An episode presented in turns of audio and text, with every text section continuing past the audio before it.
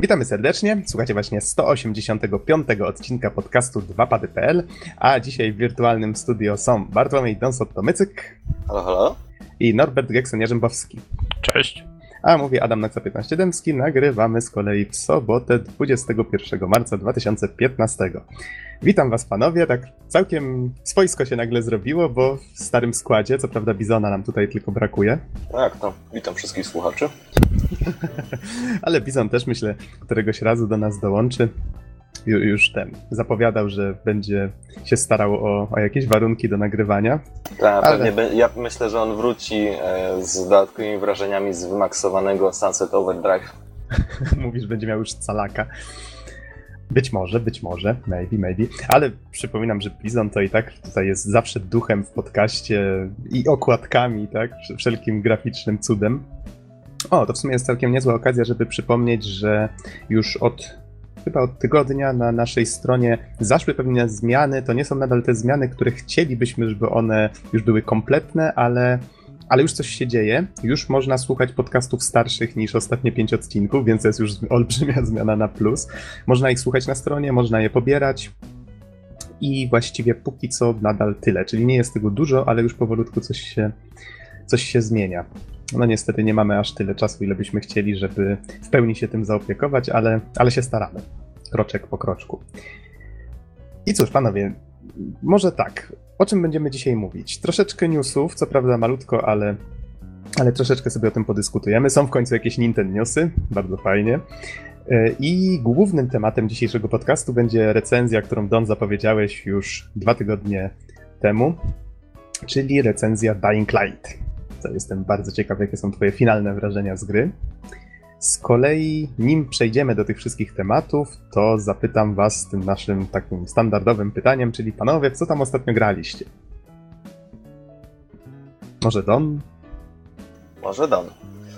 E, no to Don grał sobie w This War of Mine, jako że zdobyłem kopię gry i muszę powiedzieć, że e, gra zdobyła zasłużony rozgłos. Podsumowując już wypowiedź, e, otóż e, jakby to, jakby to ująć? E, z- wielką krzywdą dla tej gry, ale mm, z korzyścią dla zarysowania, czym w ogóle ta gra jest. This War of Mine to jest to są takie trochę Simsy, szczerze powiedziawszy. Mamy widok od boku i powiedzmy trzech bohaterów, którzy, którzy utknęli w takiej kamienicy, w takiej budowli, która, która znajduje się w mieście, w którym z kolei toczą się walki e, dwóch frakcji, tam bodajże separatystów oraz, oraz sił rządowych. No generalnie całość sprowadza się do tego, że miasto jest oblężone. E, I naszym celem jest e, właściwie przetrwanie bohaterów, którymi kierujemy. I cała rzecz polega na tym, że mm, musimy dbać o wiele czynników, właśnie wiele cech tych bohaterów, czyli mamy kilka właściwie właściwości zdrowia, bo zdrowie związane z chorobami, ktoś może być lekko chory, ktoś musi być, może być poważnie chory, e, zdrowie związane z e, z ranami. Ktoś może odnieść rany jakieś e, mniejsze, cięższe w czasie walki, a także związane z psychiką, czyli samopoczucie, czy jest smutny, czy jest zadowolony. Poza tym oczywiście mamy także głód, więc e, tych cech jest całkiem sporo. E, Generalnie, jakby to opisać, zaczynamy powiedzmy w takiej zniszczonej kamienicy i ona ma jakieś kilka pomieszczeń, jakieś kilka szafek, e, rzeczy, które można splądrować i to są nasze pierwsze zapasy, ale oprócz tego znajduje się też e, taki warsztat. No, w sumie to jest wszystko, e, wszystko to, to jest pokłosie Minecrafta i wszystkich innych gier, przy, które się skupiają na przetrwaniu, które są teraz bardzo modne, natomiast e, nie jest to przesadzone i e, Zbieramy sobie różne materiały, które, e, które na przykład w tej kamienicy są, czyli jakieś drewno, jakieś części metalowe, drobiazgi i możemy z tego konstruować różne przedmioty, na przykład łóżko, e, krzesło, jakąś tam prostą kuchenkę, czyli po prostu, no nie wiem, e, baniak z wodą, który, który można podgrzewać i w ten sposób coś ugotować. E, No i za pomocą tych prostych przedmiotów staramy się zaspokoić potrzeby bohaterów. No ale wiecie, w takim budynku zwykle nie ma tego dużo e, i zapasy bardzo szybko się kończą, więc e, kiedy nadchodzi noc, e, mamy taką fajną opcję w sumie do wyboru. Każda z postaci, którą dysponujemy, możemy dla niej wybrać zadanie. Czy ma czuwać, czy ma spać. Jeśli jest łóżko, to może spać w łóżku, jeśli nie, to na podłodze. Albo iść na poszukiwanie zapasów. I ta trzecia część jest tutaj też bardzo kluczowa dla rozgrywki, dlatego że wtedy odpala nam się taka mapa zrujnowanego miasta i kilka lokacji, w które możemy pójść i oczywiście coś splądrować, coś zyskać. Oczywiście bohater wtedy nocą się zakrada i może, może na przykład jakąś opuszczoną willę przeszukać w poszukiwaniu jedzenia, jakichś innych zapasów itd. itd. A tak na mhm. szybko, czy sami sterujemy tym bohaterem, czy to jest tak. jakaś... Sami sterujemy i to jest właściwie tak trochę... E, to jest... Sterujemy myszką oczywiście i każemy mu tam iść, biec, coś, e, coś wziąć. Natomiast, e, natomiast tutaj wchodzi element skradankowy, czyli na przykład możemy zaglądać przez dziurkę od klucza, czy ktoś jest w kolejnym pomieszczeniu, nasłuchiwać, czy, e, czy ktoś się nie kręci powiedzmy na piętrze w ten sposób unikać na przykład e, przeciwników, bo nie wszystkie lokacje są bezpieczne, a ponadto niektórzy właściciele na przykład willi nie życzą sobie gości i, e, i można ich spróbować okraść. Co z kolei też e, wpływa negatywnie na morale bohaterów, bo oni nie chcą kraść. E, no i kiedy bohater wraca po nocy, no to fajnie, znalazłem dużo mnóstwo, mnóstwo rzeczy i możemy coś zdobyć. Natomiast okazuje się, że jest jeszcze inny ważny czynnik.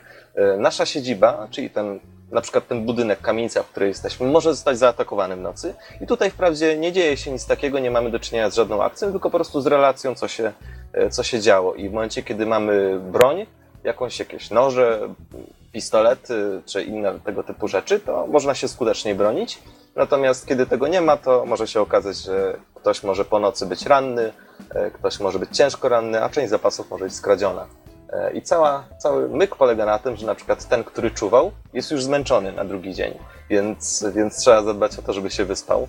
E, oraz oczywiście wszyscy są głodni na drugi dzień. Jeśli drugi dzień nic nie jedzą, no to wtedy są bardzo głodni i tak dalej, i tak dalej. Więc tutaj bardzo często mamy do, do czynienia z takimi ciężkimi decyzjami, na przykład czy kogoś, kto jest lekko chory, postawić na warcie, e, a na przykład dzięki temu ciężko ranny ktoś może, może położyć się w łóżku.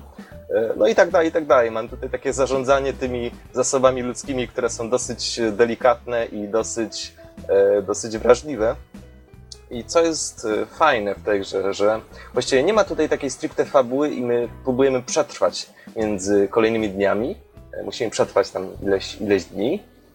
I oczywiście najlepiej, żeby nikt nie zginął, bo to, bo to wpływa negatywnie na morale całego jakby zespołu. Natomiast co jest fajne, ta gra ma podobną cechę jak Total War. E, co te gry mogą mieć wspólnego? Otóż w Total Warze jest cała masa takich drobnych, bardzo prostych zasad, które, mm, które jakby kształtują to, jak, jak idzie nam kampania, czyli na przykład kiedy armia wygra, kiedy armia przegra, jaką jadź ma i tak dalej, i tak dalej. Te prostości, jakby w połączeniu takiej rozgrywce, dają Don, nam... Troszeczkę, prze, troszeczkę cię przerwało, jakbyś mógł powtórzyć ostatnie zdanie. Tak że właściwie te wszystkie proste zasady, jakie w Total Warze występują, czyli nie wiem, jakieś takie proste zagrywki polityczne, yy, zawarcie sojuszu, wojny, pokoju, to, która armia wygrała bitwę, to, która przegrała, w ostateczności układają nam taką stworzoną przez gracza historię, ale która właściwie jest prawdopodobna. Ona ma jakiś tam swoje, swój yy, współczynnik prawdopodobieństwa. Tutaj jest bardzo podobnie. Mamy tutaj te proste cechy, czyli na przykład ktoś nie zje jeden dzień, to jest głodny, ktoś, nie wiem, pójdzie w nocy e, na, na szaber, to, to będzie lekko chory i tak dalej, i tak dalej. I w ten sposób e, naprawdę rysuje się nam taka e, unikalna historia ocalałych. Czyli, czyli może dojść do sytuacji, że na przykład że na przykład ktoś przez kilka dni nie może dojść do siebie z głębokich ran i mimo wysiłków ciągle, ciągle choruje. Ja na przykład spotkałem E, zapukał do, do drzwi kamienicy e, gość. Ja się przestraszyłem, że to jest jakiś zbój, że, że chce coś mi zrobić, ale okazało się, że jest to separatysta, który po prostu nie chce dalej walczyć, chce się do nas przyłączyć. E, no i stwierdziłem, no dobra, Roman, bo tak się nazywał, jak chcesz dołączyć do naszej społeczności, to musisz na siebie zapracować. I tej nocy Roman poszedł na szaber. I tej nocy Roman z tego szabra nie wrócił. No I cóż, co z kolei... Pecha co z kolei wpłynęło negatywnie na, na morale całej drużyny i, e, i e, mogłem na przykład wprowadzić interakcję pociesz nawzajem, czyli jedną postacią podejść do drugiej e, i, i one zaczęły jakby wymieniać takie proste zdania. I to jest bardzo fajnie zrobione. Tymi bohaterami, których mamy, przełączamy się między nimi e, i kontrolujemy ich troszeczkę jak w RTS-ie, ale rozgrywka jest bardzo fajna, dynamiczna e, i jakby staramy się zarządzać tym, tym naszym zespołem tak, żeby mógł przetrwać jak najlepiej.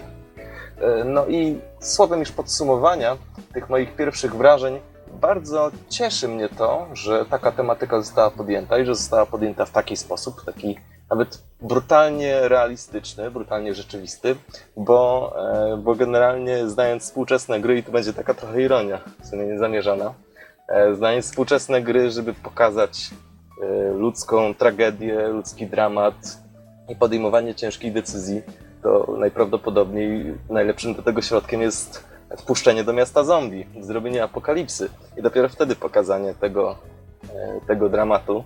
Natomiast tutaj nie potrzeba żadnych zombie. To jest po prostu coś, co, co podejrzewam wielu ludzi na świecie e, musi przeżywać. Zresztą takie kryzysy obserwujemy nawet teraz. Mhm. A właśnie o to chciałem zapytać, bo mm, nie wiem, czy o tym wspomniałeś. To jest osadzone w takim settingu kraju, który jest pod okupacją jakąś, czy...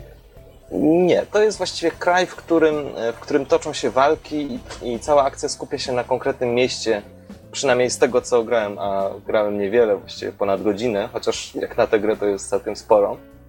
E, I nie ma tutaj żadnych nazw, nie ma tutaj żadnych nazw własnych, jakiegoś precyzyjnego określenia. E, po prostu jest oblężone miasto, jest trzech bohaterów, którzy spotkali się wcześniej, znają się trochę i znajdują się w jednej kamienicy i muszą przetrwać. To jest tyle. Zresztą moim zdaniem to jest dobry zabieg, e, dlatego że w ten sposób się sygnalizuje znaczy omijamy e, niepotrzebnego umiejscawiania akcji, a z drugiej strony sygnalizujemy, że coś takiego mogło się wydarzyć wszędzie.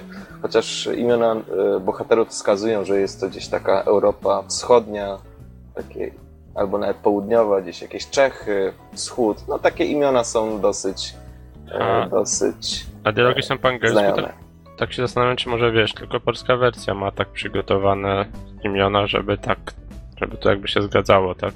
Nie, nie, na, na przykład nie wiem, z imion to jest Bruno, Pawlo, przez V, czy tam Tiana, już nie pamiętam dokładnie. W każdym razie... Zwiastun e... był reklamowany polską piosenką i to też w wersji angielskiej, więc... Hmm.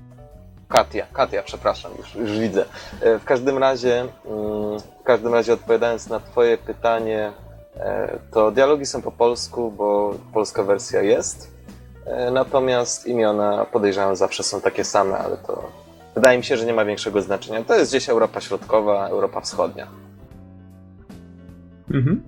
Czyli, Ale jak mówię, takie... Czyli w tym mieście są mhm. aktywne mhm. działania wojenne prowadzone. Tak, chociaż właściwie nie jest z nich nic takiego widowiskowego pokazane. Rozumiem.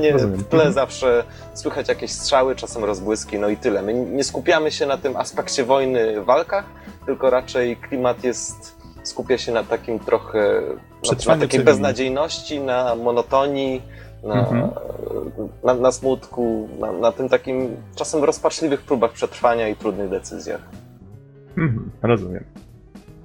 No okej, okay, to trochę wyszły tutaj takie pierwsze wrażenia, albo nawet mini recenzja, ale brzmi to bardzo fajnie. E, chociaż nie dziwota, bo tutaj już dotarły do nas wcześniej mm, głosy uznania, tak, wobec This War of Mine. A powiedz, czy miałeś okazję zagrać w coś jeszcze? E, czy miałem okazję zagrać w coś jeszcze? Dzisiaj kupiłem Train Simulator 2015 e, i to jest w zasadzie produkt, to już koniec. wcześniej do czynienia, gdyż nawet bodajże recenzowałem którąś część, ale w przypadku tego typu produkcji kolejna część przeważnie jest jakby przeróbką starej i dodaniem nowych funkcji i E, ulepszenia grafiki, nowych map itd., e, itd., tak więc, więc właściwie jest to, jest to e, coś, o czym już wcześniej mówiłem. Teraz nie będę się rozwodzić, dlatego że już trochę o This War of Mine poopowiadałem. Co tu jeszcze grałem? No, i Tana Cartera ukończyłem przede wszystkim z innych rzeczy. Nice, nice. I recenzję też sobie planuję. Jest dużo do powiedzenia, wydaje mi się, na temat tej gry i cieszę się, że ona w sumie poruszyła E, jakby formułę gameplayu, która w grach nie jest zbyt bardzo popularna. A, a moim zdaniem jest to, jest to ewolucyjna, e, ewolucyjny krok od Dear Esther. Myślę, że te dwie gry są całkiem mocno sobą powiązane. Niektórzy nazywają ten styl gameplayu spacerownikami, czy spacerniakami, jakoś tak, bo się dużo spaceruje, w sensie właściwie tylko się spaceruje tak i eksploruje. W każdym razie jedna z takich poważniejszych różnic, takich fundamentalnych, polega na tym, że w D-Rester nie było żadnych interakcji i właściwie żadnego takiego stricte gameplayu, oprócz, oprócz samego spaceru, natomiast w zaginięciu Itana Cartera dodano do tego gameplay i przez to, przez to cała rozgrywka też dosyć mocno się zmieniła. Natomiast myślę, że dwie, te dwie gry są, są powiązane w jakiś sposób. I ciekaw jestem, na ile, na ile twórcy się inspirowali tą grą, bo w sumie, w sumie tak, tak znajomo wyglądają. Mhm. No dobrze, to dajmy szansę Norbertowi, bo Norbert, kiedy ty ostatnio nagrywałeś z nami podcast? Dawno, dawno, dawno.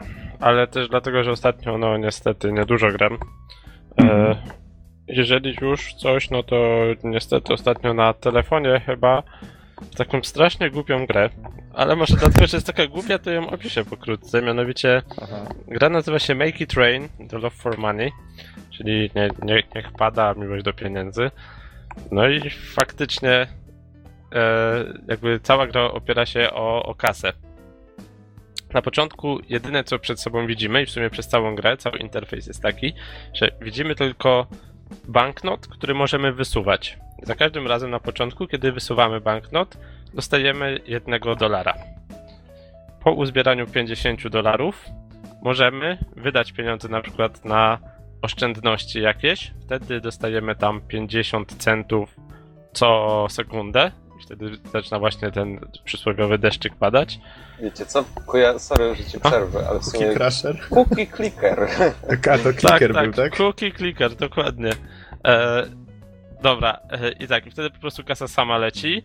To, to jest jedna z, jakby z form zarabiania. Druga to e, wydajemy ileś tam i nagle 1 dolar zamienia się w 2 dolary. Za każdym razem, kiedy wyciągamy kasę, to dostajemy 2 dolary. E, ewentualnie trzecia opcja zarabiania jest taka, że przy wyłączonej grze kasa też się zarabia. No i mamy takie wiaderko, to się tak nazywa. No i musimy je po prostu Wiaderko. raz na jakiś czas opróżniać, bo ono ma swoją pojemność, tak? E, no okej. No i w ten sposób zaczynamy od jednego dolara, po czym wiecie, dochodzimy do tysiąca powiedzmy. A kończysz E. jako Sknerus McQuarrie. No, już tam Pieniądze wylewają się z telefonu. dosłownie, że no, leci się w jakieś tam kilo, biliardy i tak dalej, nie? A, a jest opcja It Prints Money? No, jest coś takiego, no to, to jest ta pierwsza forma zarabiania, czyli że kiedy masz włączoną grę, to kasa sama leci, tak? Nie musisz wyciągać tych dolarów. E, Po prostu to są jakieś inwestycje na zasadzie, nie wiem, kupujesz fabrykę i tak dalej, tak to jest w grze wyjaśnione, tak? E, no i cały gameplay się na tym opiera, więc bardzo prosta formuła, ale no na swój sposób wciągająca. Taki cookie clicker, wiecie, że okej, zaczynamy z jednym dolarem. O, już mamy dwa dolary, no to super, no to nagle szybciej zarabiamy. Po czym ta kasa już zaczyna też nam trochę sama lecieć, no bo poczyniliśmy trochę inwestycji. Okej, fajnie, no nagle zarabiamy 1000 dolarów. Tylko, że kiedy zarabiamy 1000 dolarów, to znowu musimy wydać więcej na inwestycje kolejne i na kolejną rozbudowę, więc w sumie to, że zarabiamy 1000 nic nam nie daje tak naprawdę, wręcz przeciwnie, bo jeszcze wolniejszy jest rozwój. W No, no. efekcie budzimy się trzy dni później. No, trochę, trochę tak, że albo wiecie, się wyciąga te dolary, albo się inwestuje w to, to zarabianie. No i ja na przykład miałem tak, że zostawiałem telefon na ładowarce w pracy i patrzyłem jak ta kasa leci, tak? No, w pracy nie, nie, nie korzystałem, no to, to, to niech sobie leci ta, ta kabona. E, no, no i tak to mniej więcej wygląda. Gra jest bardzo specyficzna przez swoją prostotę wciągająca i wiecie, to, że cały czas więcej, więcej, więcej. No ludzie jednak lubią pieniądze, no i to chyba wciąga. Tak, E. pamiętajcie, hajs się musi zgadzać. Tak, hajs się musi zgadzać. Więc gra specyficzna, a ze złych rzeczy, bardzo złych rzeczy. To niestety jest to gra freemium. No i raz Właśnie na o jakiś... to miałem O, zapytać. tak. I raz na jakiś czas ląduje na nas nalot FBI. E, no i teraz tak, jeżeli mamy taki nalot, to pojawia się przed nami takie koło, którym trzeba zakręcić. No i e, po zakręceniu tam są różne opcje, na przykład taka najbardziej pozytywna, no to to jest, e, że jakby kasę nam podwaja, czy zwiększa o 50%, w każdym razie, że kończymy z większą kwotą, e, ale niestety większość jest taka, że na przykład odbiera nam pewną część gotówki, albo odbiera nam pewną część gotówki i z tych naszych fabryk, które dla nas generują przychód, ich jakby dochód też spada permanentnie. Więc e, to jest kiepskie i żeby tego uniknąć, możemy dać łapówkę, ale niestety łapówki można nabyć tylko za prawdziwą kasę. Co prawda Genius. 25, 25 łapówek kosztuje tam 6 zł, coś koło tego. I to nam wystarczy na chyba całą grę, ale jednak to 7 zł de facto trzeba docelowo na tą grę wydać, tak. E, no. No i w sumie tyle, tak. Gra jest taka głupio wciągająca. Z dobrych rzeczy, kiedy jest to szpieg, jest ta. Mm, wyskakuje nam to koło fortuny, to kasa dalej leci, więc możecie zostawić ten telefon czy coś i niech tam kasa dalej się tłucze, tym się nie musicie przejmować. No i w sumie, w sumie tyle, jeżeli chodzi o tę grę. Tak, wyszła taka mini recenzja, ale gra jest malutka. Bo ja właśnie grałem. też chciałem zapytać, czy w, w jaki sposób twórca, tak, zbija te kokosy, bo my, na sensie gracze, tylko na nie patrzymy, tak? A w sumie jak wspomniałeś o tym FBI, czyli tam się drukuje pieniądze, w sensie w sensie to jest brudna kasa, tak? Znaczy, ciężko powiedzieć, no tam, wiesz, są też niektóre opcje, no to jest faktycznie łapówka dla polityka, no ale to, to, to jest po prostu, wiesz, taki element rozgrywki de Mhm. facto, że niby masz szpie, szpie w sensie masz, e, Szpiega w zespole? nie, nie, nie szpiega, jak to się mówi ładnie, nie badanie, tylko, A to nie wiem. co robi detektyw? Inwestyguje, o, E, No. w sensie prowadzi Przeprowadza śledztwo. o, śledztwo FBI, o, tego już słowa szukałem, no właśnie. E, Polska no i, język, taka trudna. tak, dokładnie. E, I co? Shame on you. A, no i chodzi o to, że wiesz, w wyniku tego śledztwa, tak jak mówiłem wcześniej, możecie albo dostać kasę, ale to się rzadko zdarza, bo większość opcji jest taka, że niestety ją tracicie w jakiś sposób większy lub mniejszy. No i chyba tyle, tak?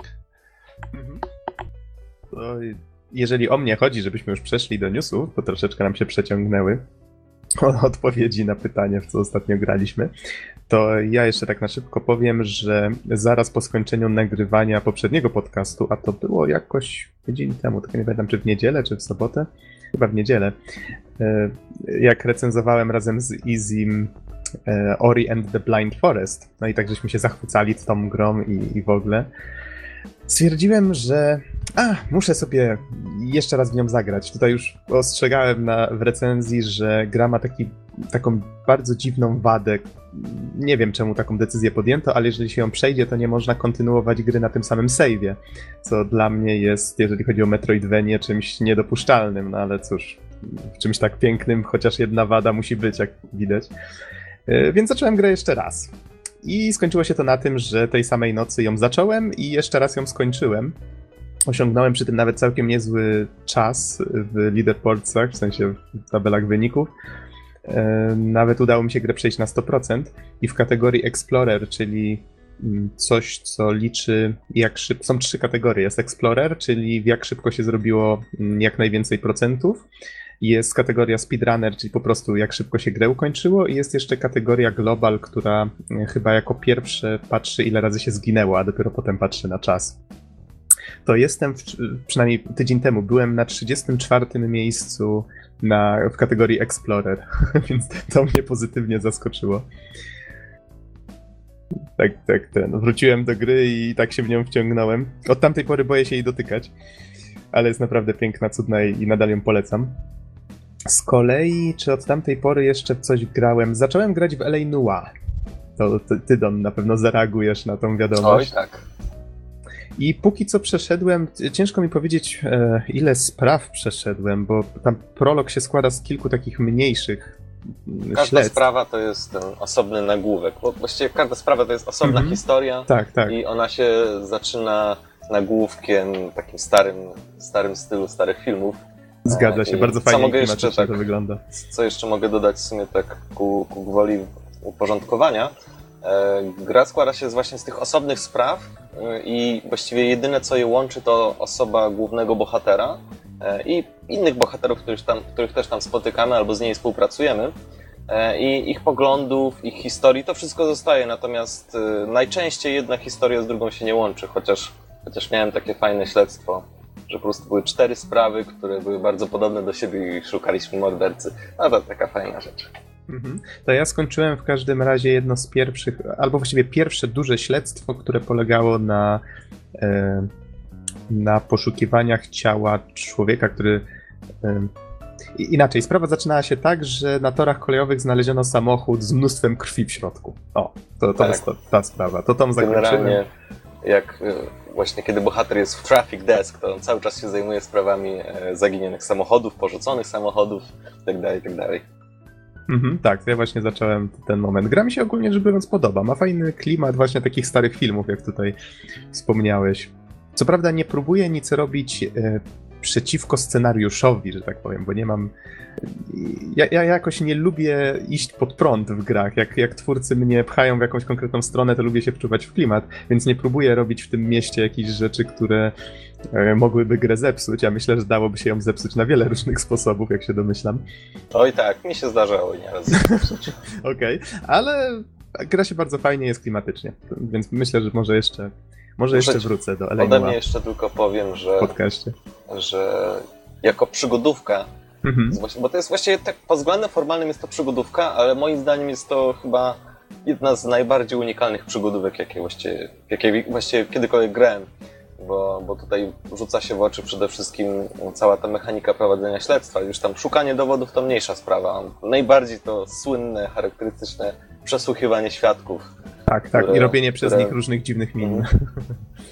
Wiesz, niektórzy niby robią dziwne miny, ale wydaje mi się, że, że ludzie, ludzie trochę z tym przesadzają. Nie, nie, każdym zgadza się. razie- Ja zgadzam się z tobą, że te mimika twarzy jest naprawdę bardzo dopracowana i fajna w tej grze i, i faktycznie sprawia, że to, że to jest taki element charakterystyczny, który się pamięta. I jeszcze jedną rzecz taką zauważyłem, też mam wrażenie, że o tym mówiłeś, y, bo dobrze pamiętam, ty recenzowałeś grę na podcaście. Nie, jeszcze nie. Miałem pierwsze wrażenia, ale, ale niestety teraz. Noir stoi na półce wstydu, dlatego że, Aha, dlatego, okej. że, dlatego, że jest to gra, w przypadku której ja się skupiam maksymalnie, bo, bo gra jednak wymaga skupienia, Tak, to jest coś, co, co też chciałem powiedzieć właśnie.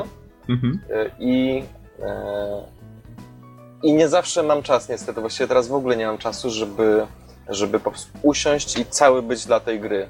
Ta gra tego wymaga ostatecznie i, i nawet y, dosiadałem do niej kilka razy po przerwach i miałem takie poczucie, że, że na przykład przeprowadzenie przesłuchań e, w ogóle mi nie szło, dlatego że wypadłem z tego rytmu i wypadłem z, z mechaniki gry i z pewnych przeczuć, jakie, jakie wcześniej mia, miałem w trakcie, więc, więc to y, na pewno jest y, jedna z tych gier, które bardzo lubię, ale do których, y, do których siadam wtedy, kiedy naprawdę mogę. A teraz, Mhm. teraz niestety nie. No i jak pewnie pamiętacie, e, zanim, e, zanim po tym jak wspomniałem L.A. Noir, przeszedłem dwie mafie. Dlaczego? No dlatego, że mafie to są gry bardzo e, ostatecznie bardzo lekkie w porównaniu do L.A. Noir. To są po prostu gry, w które się gra. L.A. Noir to jest gra, w którą trzeba dosłownie przeżyć. Na której trzeba się skupić. No ale No nie tak, będę to już się powiem- rozgadywał, bo, bo to z tego się znowu robi jakaś taka dziwny twór recenzjopodobny. To powiem tylko, że, że do tego zmierzałem, tak, że to jest faktycznie gra, przy której trzeba się skupić i e, zwłaszcza przy przesłuchaniach. No tutaj jest od nas wymagane, żebyśmy na, na każdą tą, każdą reakcję świadka, żebyśmy zareagowali jakoś, tak? I kiedy nasza reakcja jest błędna, to czujemy się tak, ach, kurczę, no, no właśnie, przecież mam tu wszystkie dowody wypisane, a, a mimo to palnąłem jakąś głupotę w tej chwili, a gra nie pozwala tak po prostu się cofnąć, tak, do tyłu. E, A tak z ciekawości spytam, jak ci idzie, bo, bo ja ostatecznie mogę się pochwalić, że tak większość pytań na sprawę zdarzyło mi się 3, 3 na, na 23, 4 spalić maksymalnie. No to w tej chwili średnio, ale grałem mało skupiony być może. Będę próbował dalej. No to są moje klimaty. Spoko, Będzie ale recenzja, nie wiem wrócimy. kiedy, ale będzie. Wrócimy na pewno do tej gry w takim bądź razie, może nawet będzie jakaś łączona recka. Przejdźmy do newsów, bo się bardzo rozgadaliśmy. I może zacznijmy, Norbert, od tych Nintendo newsów. Powiedz, co tam się ostatnio dzieje w, w Nintendo, bo całkiem fajną rzecz ogłosili. Znaczy fajną. No, na pewno dla nich fajną, bo ich akcje nagle bardzo skoczyły do góry. Okej, więc Nintendo postanowiła się trochę otworzyć. Coś, o co sporo osób, no niekoniecznie fajnie Nintendo, ale jednak prosiło. E, czyli zaczną wydawać gry na telefony komórkowe, tablety Mm, I to już całkiem niedługo. Generalnie rozpoczęli, rozpoczęli współpracę z firmą, nie pamiętam teraz dokładnie nazwy, ale zajmującą się właśnie produkcją gier na, na mobilne urządzenia. Mm, No i planują zaprojektować jakieś gry specyficzne, przewidziane pod, pod te platformy. Czyli w końcu zobaczymy Mariana na telefonach. E, mówią niestety coś o modelach freemium, więc no to kiepsko będzie wyglądać. Wyobraźcie sobie, że w Marianie mielibyście płacić za życia, a niestety tak często wyglądają te gry freemium. Zobaczymy.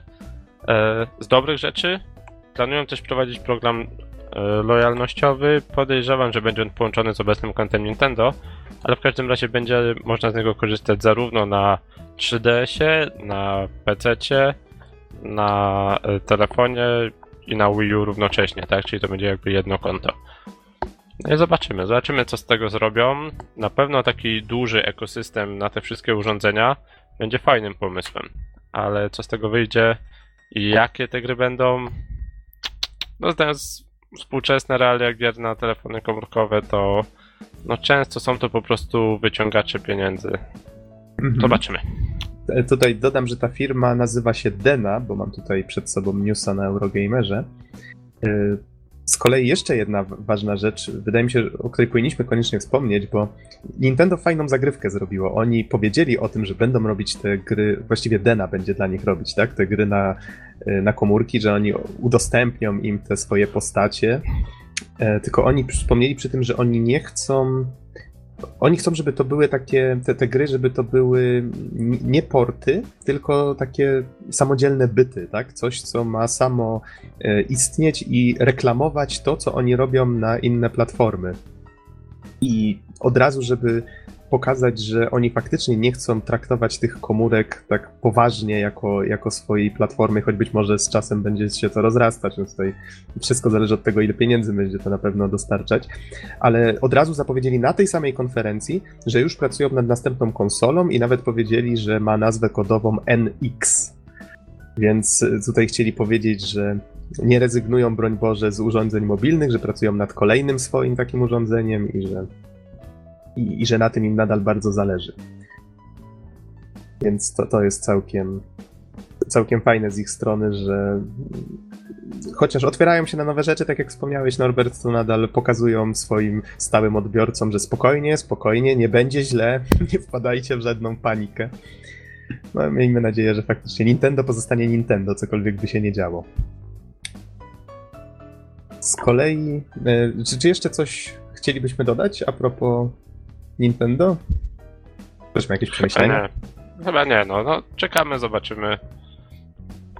Mhm. Na, na pewno dobrze to wyjdzie firmie, jeżeli chodzi o finanse, tak? No bo trzymanie hermetycznie tych marek, które znają prawie wszyscy, no jest średnie, tak? Więc wprowadzenie ich na szerszą skalę, no może poprawić sytuację finansową Nintendo, a co za tym idzie, może zobaczymy wtedy więcej gier i więcej produkcji i docelowo będzie lepiej.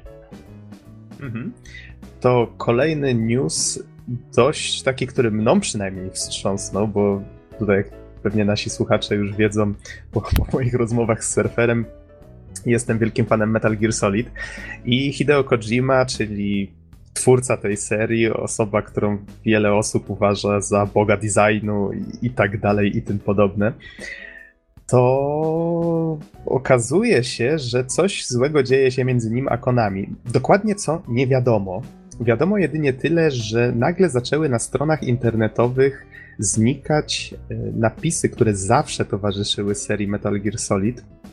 One były nad logiem i głosiły Hideo Kojima Game, czyli gra Hideo Kojimy.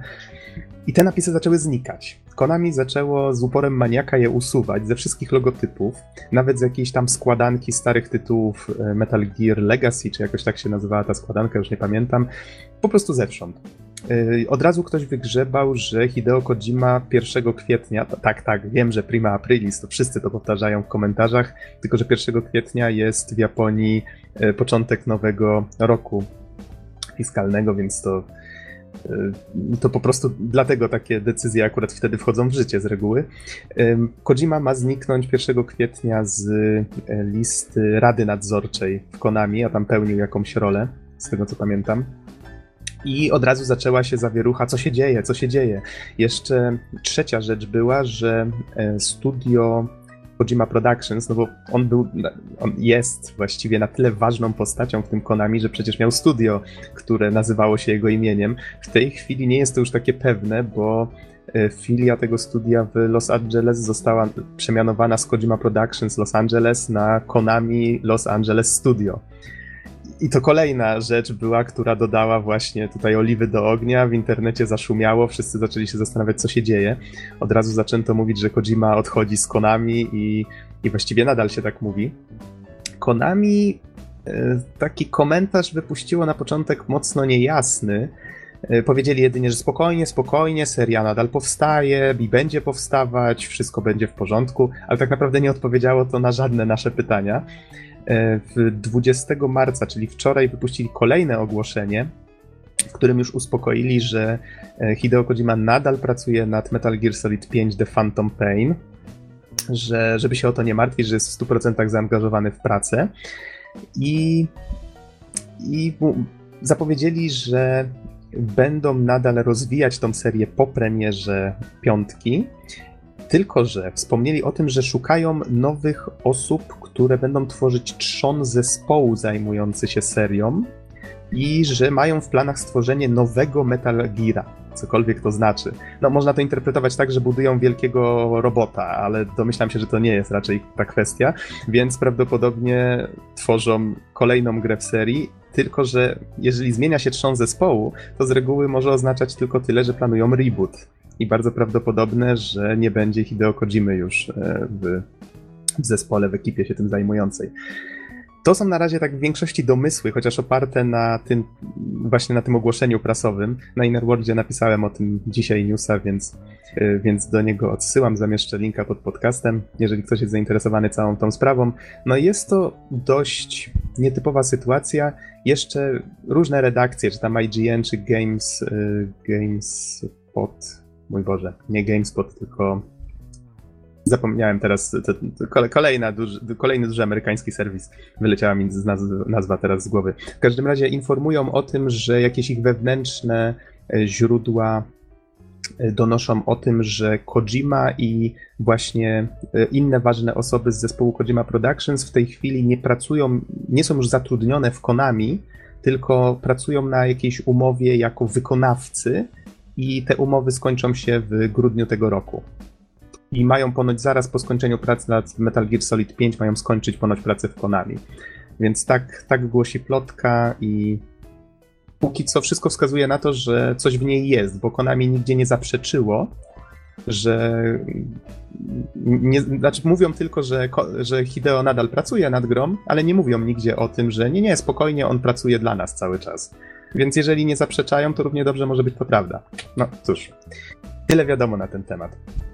No i tutaj mam jeszcze jednego linka, z którego wynika, że z Konami ostatnio e, odeszli też twórcy e, to, Tokimeki Memorial i Love Plus. No to akurat myślę głównie takie japońskie marki, więc u nas mniej kojarzone, ale ale widać, że być może w firmie coś się dzieje, no mają jakąś restrukturyzację czy coś, odchodzi wiele osób i wielu graczy się zastanawia, po pierwsze, co będzie z Silent Hills, w którym właśnie Kojima miał brać udział przy tworzeniu go, co będzie się w tej chwili w ogóle działo w Konami, no bo producent Castlevanii odszedł, Hiszpanie skończyli już pracować na Lords of Shadow, więc właściwie nie wiadomo, co teraz z Castlevanią będzie się działo.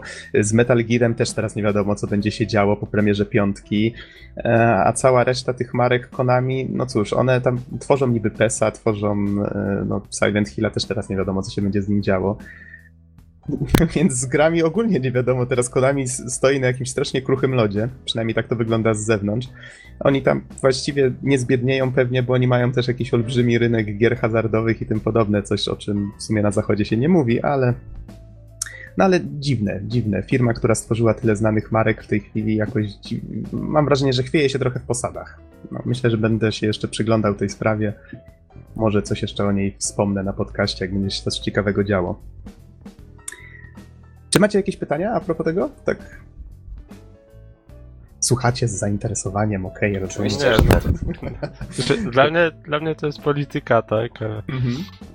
Ale A wiesz, po- to, jest, po- to jest polityka, która dotyczy Hideo Kojimy. No, ja wiem, że No dla wiem, niektórych może wiem, to być to- niezrozumiałe, ale dla jego fanów to jest Hideo, co to się dzieje, co nie? To powiem tak, znając to, co potrafi zrobić Hideo Kojima, to bym się nie zdziwił, gdyby to była kolejne, w sensie trochę jak z Phantom Pain, że to jest kolejne nakręcanie albo wkręcanie fanów, bo na tak szeroką skalę akcję on potrafi robić.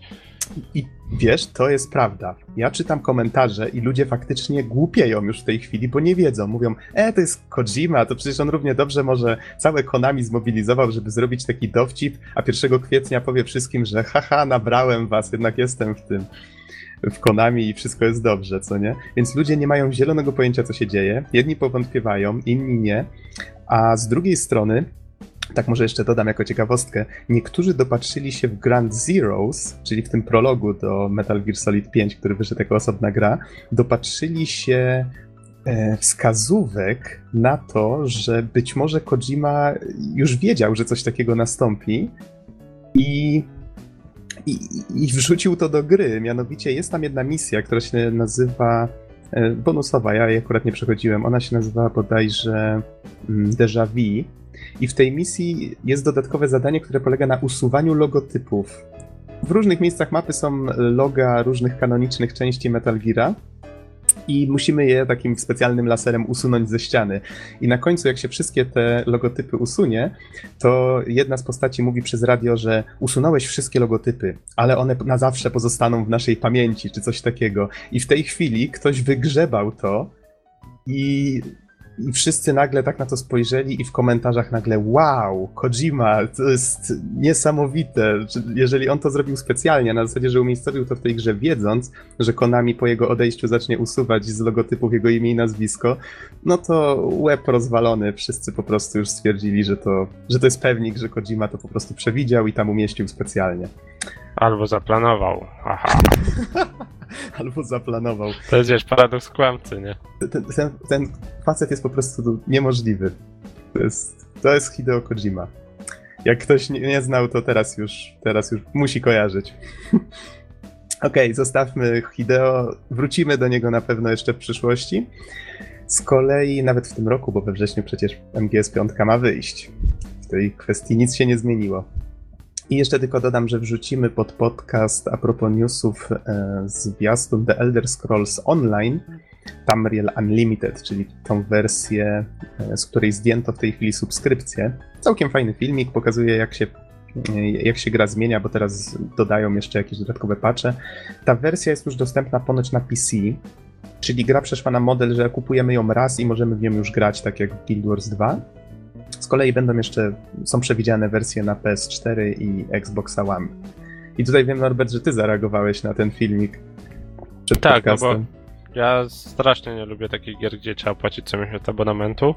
No szczególnie jeżeli ktoś nie ma dużo czasu na granie, no to pewnie wie o co chodzi. E, no i mówię, no dobra, może pora zainteresować się grą.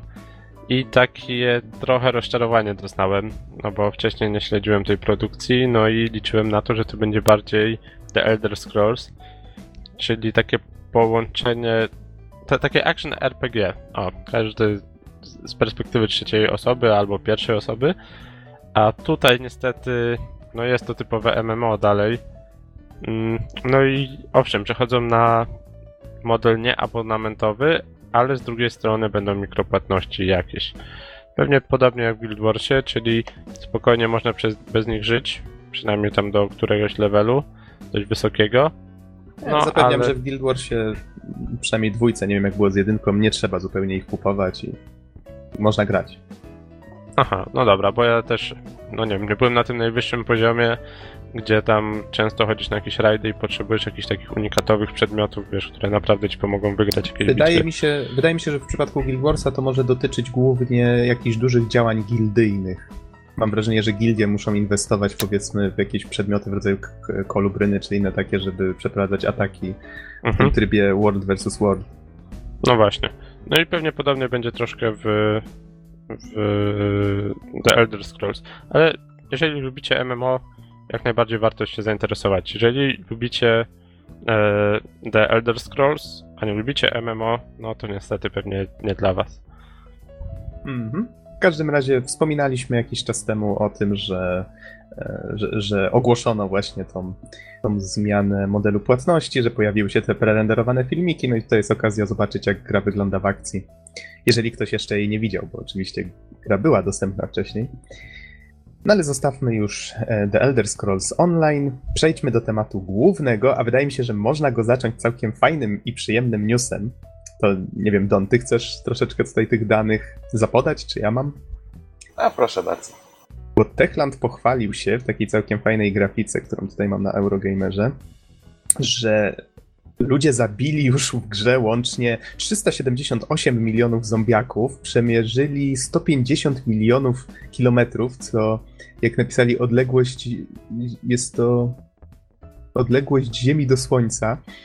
E, Wspięli się na pułap 11 milionów kilometrów, co jak określili jest e, równoważne 7 latom swobodnego spadania.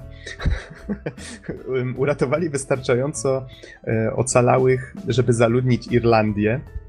Zebrali łącznie tyle tych wirtualnych pieniędzy, ile tutaj napisali, czyli 16 fortun Billa Gatesa i zebrali tyle, czy właściwie użyli tyle apteczek, że tyle samo waży 11 wież Eiffla. E, I tutaj jest jeszcze jedno, jedno takie porównanie. A, i w ogóle jest napisane, że 3 miliony 200 tysięcy graczy grało. Jest 45 dni od premiery została opublikowana ta grafika i jeszcze jest tutaj jedna ciekawa informacja. W trybie, w którym gracze mogą grać jako nocny, nocni łowcy i walczyć przeciwko ocalałym, e, to ci nocni łowcy wygrywają 54% starć. Czyli zombiaki górą. Znaczy wiesz, akurat y, bestie mają strasznie trudne zadanie do pokonania ocalałych. Aha, czyli nie jest to takie proste. Jest to bardzo trudne, ale, ale o tym w sumie powiem, kiedy, kiedy do tego tematu przejdę. Mm -hmm. W Dying Light generalnie temat jest dosyć długi, gra jest pełna kontentu, zdecydowanie zasłużyła na swoje miano i na swoje oceny i takie dosyć optymistyczne wyniki. E, natomiast e, czas się przyjrzeć jej w sposób krytyczny i zobaczyć, e, co tutaj jest dobrego, a co też może się złego znajdzie. Zacznę od fabuły. Ogólnie jeszcze mhm. mogę podać dane encyklopedyczne. A, też proszę bardzo. Już tak, żeby z formalności stała się zadość. Gra została cyfrowo opublikowana 27 stycznia w tym roku na, na PC i 28 e, a, to właśnie nie, nie jest podane.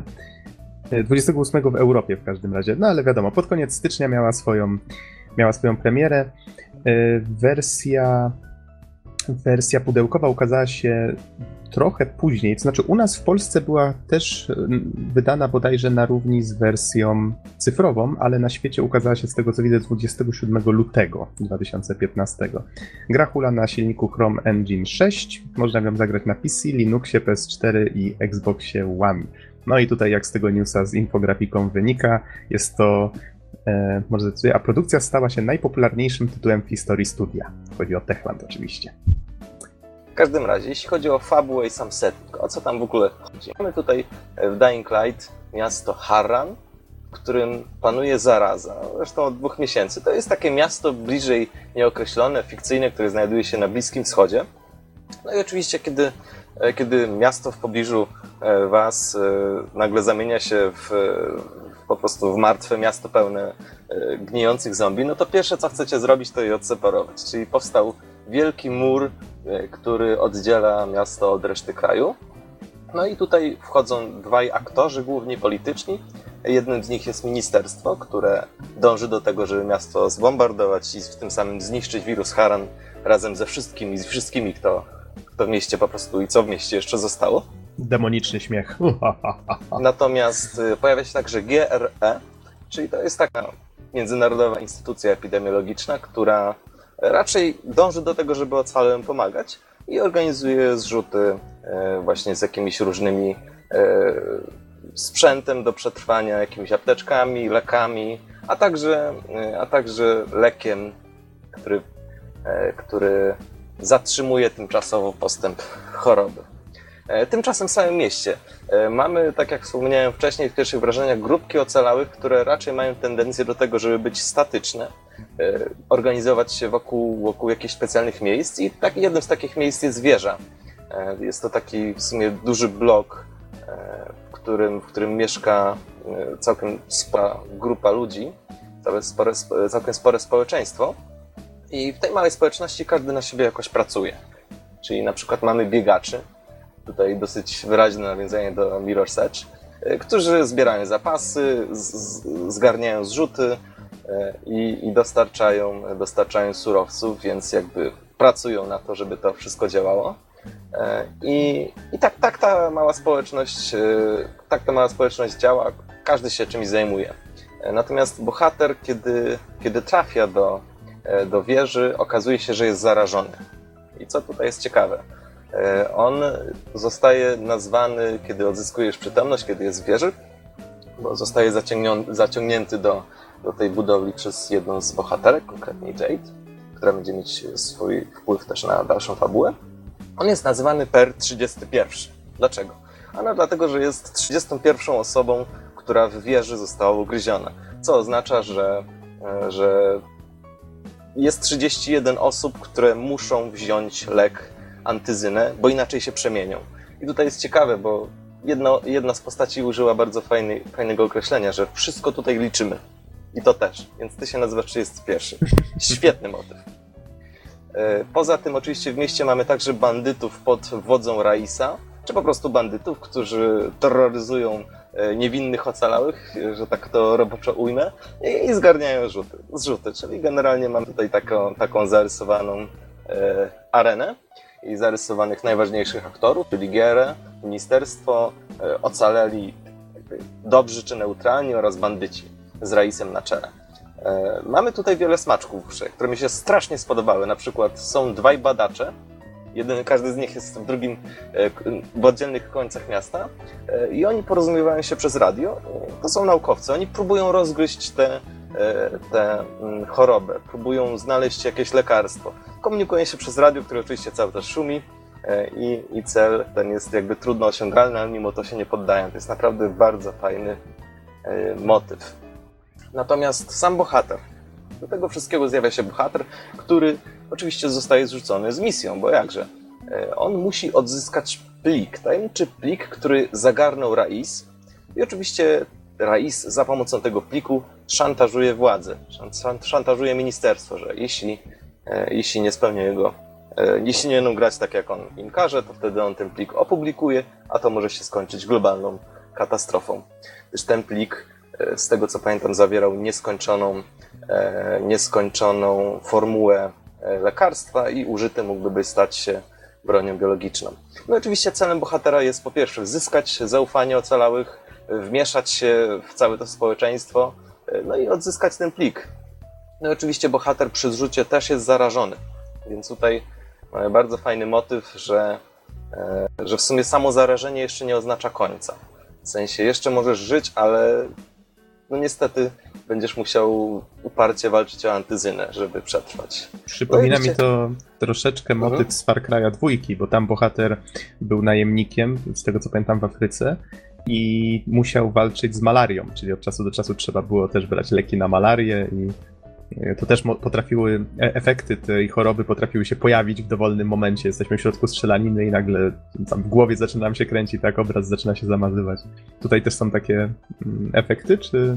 Tak, ale wydaje mi się, że są one skryptowane. Właściwie Aha. ten motyw, motyw jest dosyć dla mnie niejasny, w sensie bohater niby powinien brać te antyzyny, ale oprócz pierwszych chwil, kiedy dostaje ją od jednego z doktora, jedno, jednego z doktorów właśnie tych, którzy się komunikują przez radio, właściwie potem już nie zażywa tego leku.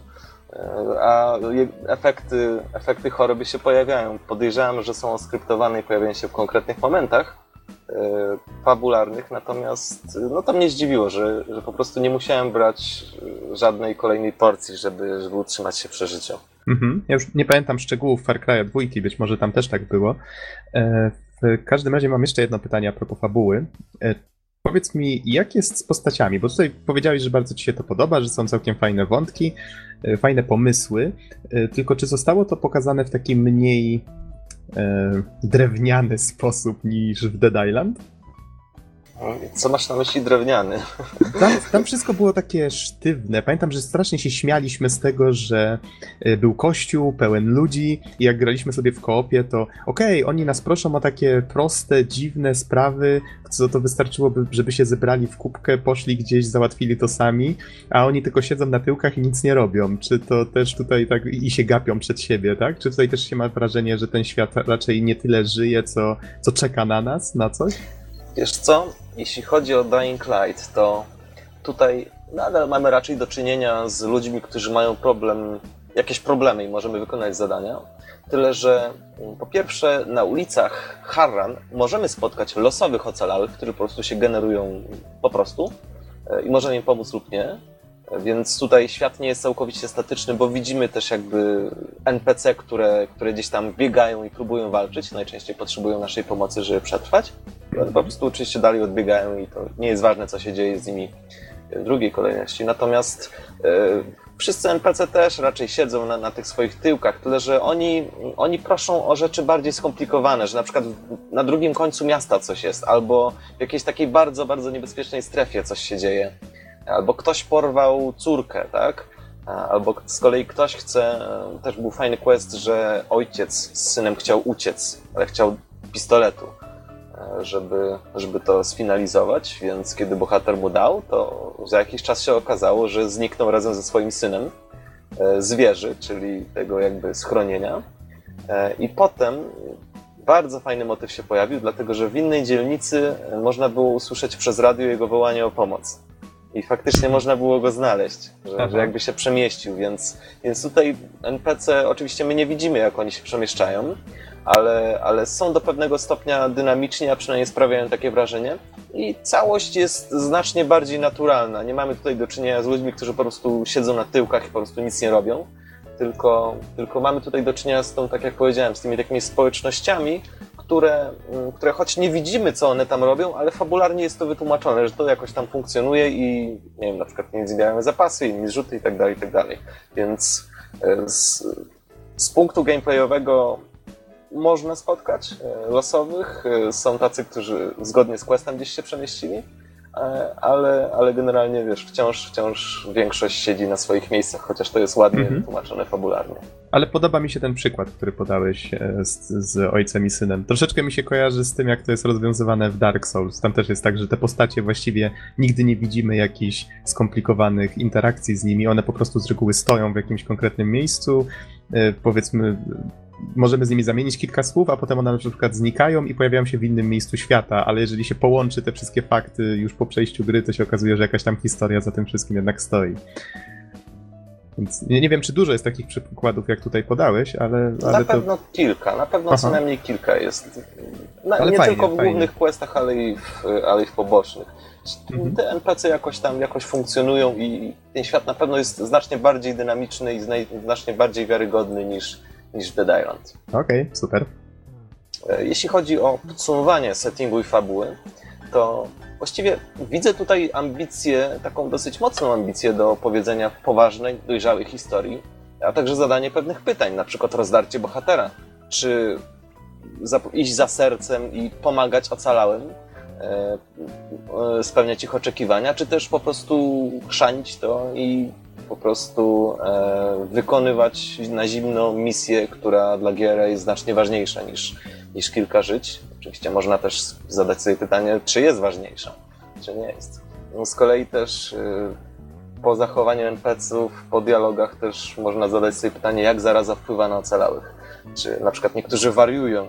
E, jest Gazi, który, e, który mieszkał ze swoją mamą, która mu umarła, ale gość był na tyle stuknięty, że że zbudował manekin swojej mamy e, i powiedział, że mamie już przeszły objawy, ona już, ona już jest w porządku e, i tak dalej, i tak dalej. Więc mamy tutaj naprawdę duży wachlarz różnorodnych postaci, od perwersyjnych zboczeńców, po szaleńców, po zimnych morderców, e, no i oczywiście ludzi, którzy są zdesperowani, próbują po prostu przetrwać. No i poza tym mamy także rozpaczliwą walkę o antyzynę, także w wieży, bo tak jak mówiłem, 31 gęb, które, które chcą lek, a jeśli ktoś się przemieni, mogą być problemy. e, kiedy, kiedy na piętrze ktoś się przemieni i zacznie gryźć innych. Więc pojawia się także temat odpowiedzialności za swoje decyzje w obliczu takiej katastrofy, która może się wydarzyć, czyli na przykład nie wiem, uratować większą społeczność i tym, i tym samym pozwolić komuś umrzeć, czy też uratować te osoby, ale skazać e, osób na, na śmierć. Tyle, że niestety tutaj nie mamy żadnych wyborów, które my możemy podjąć, więc tylko obserwujemy biernie to, co, to, co bohater zrobi. Natomiast jak wygląda to wszystko w praktyce? E, niestety wszystkie poważne tematy, właściwie duża ich część, e, które bardzo pięknie zostały zarysowane w settingu, w samym początku gry, są bardzo często spłycone. E, mieszkańcy wieży natychmiast zapominają o tym, że Kyle Crane, bo tak nazywa się bohater, był nazywany 31. To właściwie o Jezu, bardzo szybko znika ten temat. Właściwie w ogóle nikt o tym później już nie wspomina. E, ci, ci dwaj doktorzy, którzy się ze sobą porozumiewali, jeden z nich naprawdę był tak stereotypowym profesorem, który z hollywoodzkich filmów, który za wszelką cenę, takim starszym oczywiście, który za wszelką cenę chce wynaleźć lek i, i nie dba o nic, tylko o to rozwiązanie i nawet o swoje życie. Nie? No, generalnie rzecz biorąc, nie podobało mi się to, że, że wiele postaci zostało bardzo spłyconych. Mieliśmy do czynienia naprawdę z dużą ilością takich dosyć infantylnych, banalnych dialogów, e, więc, więc tutaj mieliśmy do czynienia wręcz z biało-czarnymi bohaterami. Dużo z postaci było biało-czarna, zwłaszcza tych dotyczących głównej fabuły. E, właściwie sprowadzało się to do, to do tego, że mamy złe ministerstwo, które chce zbombardować miasto. Mamy Gierę, które właściwie nie wiadomo czego chce. E, mamy Raisa, który jest zły i wszystkich terroryzuje. Nie wiadomo dlaczego. I ma plik. Znaczy to jest to też jakoś wyjaśnione, więc tutaj oddaję honor. Ale mamy okay. też na przykład y, mamy też na przykład ludzi zwierzę, którzy są niewinni, tylko chcą przetrwać itd., tak itd., tak więc, więc tutaj troszeczkę mnie y, ubodło to, że, że mamy zbyt dużo takich dosyć jasnych sygnałów, kto jest dobry, a kto zły. Y, natomiast mało cieni szarości. One się pojawiają w przypadku jakichś zadań pobocznych, czy, czy innych jakichś questów, które możemy wykonać i tutaj bardzo fajnie to zdaje egzamin. Natomiast fabuła główna niestety wydaje mi się dosyć płytka. E, nie wiem, czy pamiętacie mm, Armę drugą, kiedy recenzowałem i tutaj nawiążę do intryg politycznych, które właśnie w tamtej grze były w armii były zarysowane, które wpływały na akcję gry i właściwie wpływały na to, co, co się dzieje. Każda frakcja miała swoją siłę polityczną i tak dalej, i tak dalej. Tutaj mamy Ministerstwo Gierę i, i Raisa i właściwie jest to strasznie spłycone. Jest naprawdę, naprawdę mocno się, e, mocno się zawiodłem. Wiele osób nie zachowuje się jak ludzie, którzy, którzy znaleźli się w tej sytuacji, więc, mhm. więc mamy tutaj dużo takich momentów niewiarygodnych, takich wręcz hollywoodzkich schematów. Okej, okay, to może tak, żeby podsumować fabułę, to tylko powiedz, bo na początku ją chwaliłeś, a teraz yy, jednak wymieniłeś dużo jej wad, czyli jak ogólnie ten obraz wygląda, jednak pozytywnie czy negatywnie? Obraz jest taki, że mamy świetny setting, Aha. który niestety w przypadku głównej fabuły y, po prostu zostaje spłycony. Okej, okay, czyli początek, początek jest ok, a potem jest niestety gorzej jest, robi się hollywoodzko i dosyć, dosyć uproszczona. A, okay, jest, jest całe, cała jakby akcja, motywacja i tak dalej, i tak dalej.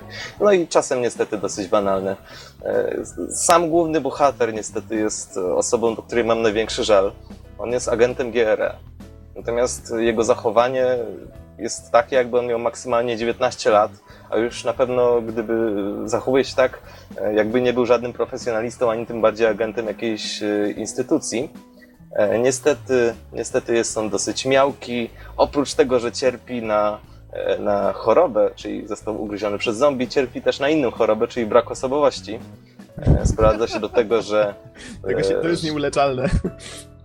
Niestety to jest taki typowy dobry. Czyli wszędzie pójdzie, pokornie wszystko załatwi, wszystko zniesie, ale niestety przez całą grę praktycznie nie podejmuje żadnych decyzji. I paradoksalnie E, wiele postaci mówi o nim, że jest bez charakteru. To naprawdę Lol. stwierdziłem, że, że, że, jest bezwolny, że jest niewolnikiem, że robi wszystko, co mu się każe. I to jest, to jest dosyć ciekawe.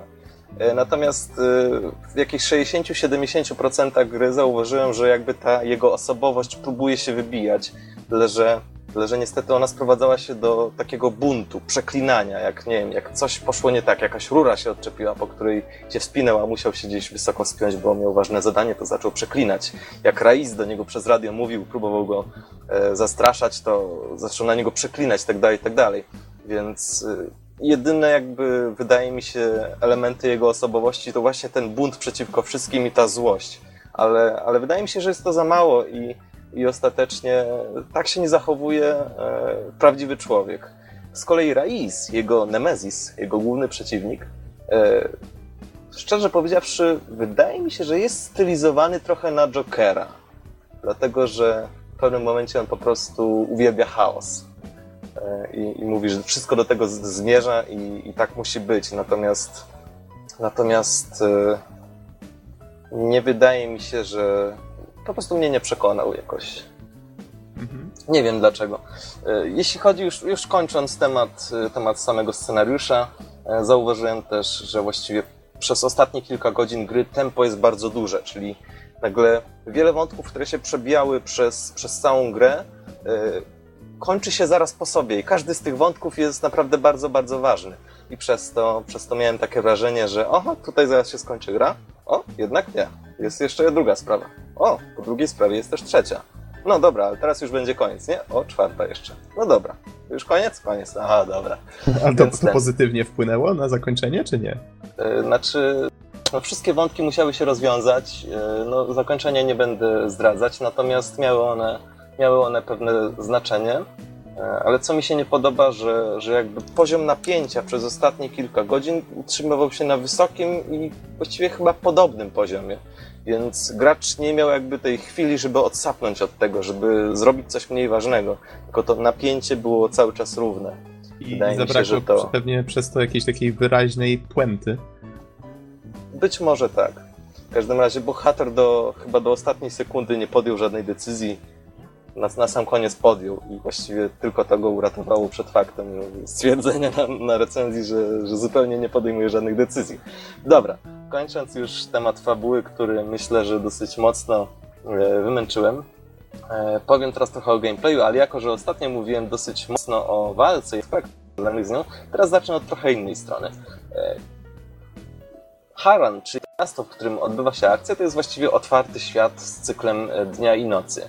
Mamy do czynienia z takimi dwoma strefami, e, ze slumsami oraz starym miastem, no i tam jakimiś lokacjami, lokacjami pobocznymi. Te lokacje poboczne to na przykład kanały, jakieś obszary typowo fabularne, czyli takie, w które wchodzimy, żeby na przykład gdzieś się wspiąć, czy wykonać jakieś bardzo ważne zadanie fabularne, one są osobne.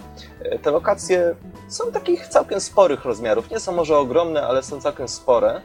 E, natomiast e, przede wszystkim broni je e, i wynosi na wyżyny fakt, że mają mnóstwo kontentu, mnóstwo treści, która została naprawdę bardzo dobrze zaprojektowana, jest, jest wiarygodna. Jesteśmy w stanie uwierzyć, że jesteśmy w slumsach i zostały one tak zaprojektowane, że, że właściwie nawet nie widać rozmiaru tej mapy. Po prostu myślimy, że ona jest znacznie większa niż jest i odczuwamy to, że jest znacznie większa niż jest. Tylko po prostu w pewnym momencie czujemy, o, ja tu już byłem w sumie, w tej okolicy się kręcę dosyć długo. Więc, y, ale ostatecznie jest bardzo dobrze. E, level design jest y, fenomenalny. E, budowanie historii strukturą poziomów też, też jest, występuje tutaj, jest dosyć mocne. Możemy znaleźć E, możemy znaleźć na przykład takie miejsca, w których jest mnóstwo poustawianych worków foliowych z ciałami, z kolei jakieś inne. Widziałem taki, takie fajne miejsce. Gość po prostu założył takie małe przedszkole, opiekował się dziećmi, e, natomiast miał swoją żonę, trzymał w piwnicy, dlatego że była zarażona i w końcu się przemieniła. Natomiast w tej piwnicy, w której ona siedziała, był, był taki wielki posąg anioła, który nachylał się nad posążkiem dziecka z, tam, z połamanymi rączkami, więc znaczy ten posąg miał oderwane rączki. Więc dużo bardzo fajnych smaczków zostało zawartych w grze. E, I dobre jest też to, że zawarto w tych poziomach zarówno naprawdę wielkie przestrzenie z naprawdę dużą ilością pięknych panoram, wysokie wspinaczki na przeróżne obiekty, od wież masztowych, od, od masztów jakichś nadawczych, po kolumny mostów, ale także, także eksplorację jakichś ciasnych placyków, dróg, mieszkań, a, no i oczywiście ciemnych budynków. Więc tutaj naprawdę bardzo, bardzo dużo wepchnięto te kontentów, te mapy i jest co robić. Aż chce się odkrywać tajemnice, jakie kryje Haran, zwłaszcza, że mamy tutaj mnóstwo questów pobocznych, przeważnych wyzwań e, związanych z jakimś miejscem, na przykład jakichś stref kwarantanny, które są odizolowane, e, czy też innych wyzwań, na przykład jest taki reżyser, który potrzebuje efektów specjalnych do filmu, więc potrzebuje wariata ze strzelbą, który by zabijał zombie w efektowny sposób. Lol. Więc zadanie polega na tym, że bierzemy strzelbę i po prostu na czas musimy wyrżnąć w efekciarski sposób kilka, e, kilka zombie. Więc tutaj naprawdę jest bardzo dużo do robienia. I samo mówienie o tym, ile tego jest, byłoby ze 20 minut, więc, więc tutaj e, nie będę się tak bardzo rozwodził. Dodam tylko, że na przykład są też, e, są też wszelakie wyzwania, e, czyli na przykład wspiąć się na jakąś wieżę w określonym czasie i tak dalej, i tak dalej. Mało tego, wszystko to jest wytłumaczone w sposób fabularny. Czyli na przykład jeśli ktoś, jeśli mamy jakąś trasę, którą trzeba przebiec, to jest to wytłumaczone tak, że jest inny biegacz, wulkan, który jest zazdrosny i chce, żebyśmy się sprawdzili z nim, żeby wreszcie rozstrzygnąć, kto jest lepszy. Albo, albo jest jakiś gość tajemniczy, który przez radio nam mówi, że, e, że są na mieście plakaty z wyzwaniami e, i że on ma pewne, pewne motywacje do tego, żeby je rozmieszczać, a główny bohater może też mieć pewne korzyści z tego, że udowodni, że może je wszystkie wykonać. Więc tutaj naprawdę bardzo dobry poziom reprezentuje gra. Jest naprawdę mnóstwo kontentu i nawet po jej ukończeniu można wiele rzeczy odkryć. E, W samych mapach jest też mnóstwo nawiązań do Polski i polskości. Z tego co zauważyłem, e, Fajnie, dużo, fajnie. dużo osób je, e, je odkryło. Takie najbardziej oczywiste to są znaki drogowe, które są identyczne do naszych klasy aut, które jeszcze kilkanaście lat temu mogły po naszych drogach jeździć w same flagi polskie, styl budowli, na przykład kamienice na Starym Mieście, które są charakterystyczne dla kamienic warszawskich i tak Poza tym mamy też na przykład Stadion Narodowy i Most Świętokrzyski, e, które oczywiście znajdują się w Warszawie. E, On, to jest bardzo fajnie zrobione, bo Stadion Narodowy to jest taka szara konstrukcja okrągła. Most Świętokrzyski to też jest podwieszany most, który właśnie jest tuż obok i to jest naprawdę bardzo, bardzo charakterystyczne. A, E, czy, mhm. czy można wejść na ten stadion? Na stadion nie, ale jest dodatek, w którym będzie można, więc dodatek jest w drodze, z tego co wiem. Okej, no to czekam. E, W każdym Może razie e, w mieście zauważyłem też Zamek Królewski, oczywiście też warszawski oraz bramę Uniwersytetu Warszawskiego odtworzoną. Tyle, że tutaj e, twórcy bardzo sprytnie się zachowali, dlatego że Harran to jest Bliski Wschód, a nie Europa Środkowa, więc tutaj nie mamy do czynienia z mechanicznym przeniesieniem, ale raczej inspiracją, na przykład kształtem bryły albo jakichś e, charakterystycznych elementów, czyli na przykład Zamek Królewski to jest e, taka, taki budynek z czerwonej cegły, który ma charakterystyczną, charakterystyczną bramę, nad nią godło, jeszcze wyżej tarczę zegarową, a potem kopułę, oczywiście taką wschodnią, e, turecką bardziej, ale ta bryła i to ułożenie ściśle koresponduje z tym, jak wygląda Zamek Królewski, więc kto mieszka w Warszawie, może to rozpoznać. Ja naprawdę miałem wielki fan w wyłapywaniu tego typu rzeczy.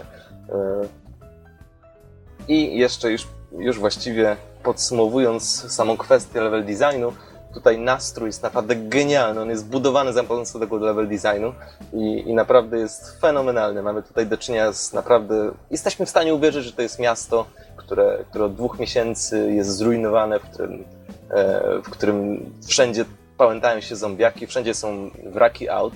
Generalnie przez większość czasu jest wietrznie, przez cały czas. Wszędzie unosi się jakiś pył, kurz, e, niebo jest zabrudzone, poza tym pogoda też się, też się zmienia, więc tutaj naprawdę dużo, e, dużo jest czynników, które kształtują nastrój. Taki, taki z jednej strony jest ciepło, pięknie, ale z drugiej strony, e, z drugiej strony to miasto, w którym przebywamy, jest właściwie praktyczną ruiną. E, Jak należy rozumieć, że niebo jest zabrudzone? Wiesz, generalnie na przykład, jeśli masz obiekt, który się pali, to zawsze prędzej czy później w niebo, w rzeczywistości oczywiście teraz mówię, unoszą się jakieś takie, takie ciemne fragmenty, jakieś ciemne takie A, pyłki wręcz.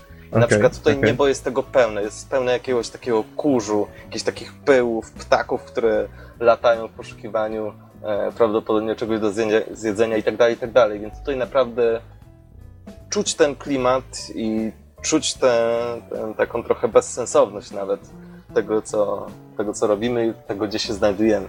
Czu, czuć takie przytłoczenie, mówiąc krótko. Mhm.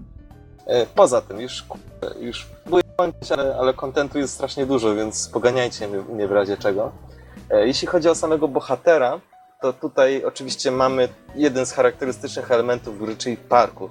Tutaj mamy wyraźną inspirację, przynajmniej tak mi się wydaje, Mirror's Edge'em, dlatego że e, w Mirror's Edge'u mieliśmy zarówno takie stricte wspinanie się, jak i coś w rodzaju biegu z przeszkodami, które w Mirror's Edge'u liczył się ten flow, czyli prędkość pokonywania przeszkód, lawirowania, skakania itd., tak itd. Tak I tutaj faktycznie coś takiego też można robić. Bohater wspina się na różne sposoby. Jest to praktycznie obsługiwane przez jeden przycisk, skok, który musimy przytrzymać, tam jakoś łączyć z kierunkiem, ale zostało to świetnie zrobione, bo bohater może się zarówno chwycić jakieś przeszkody, jakieś krawędzi, podskoczyć do niej i się chwycić. E, kiedy jest chwycony, może się, kiedy się, kiedy już złapał się tego, może się obrócić i skoczyć gdzieś dalej.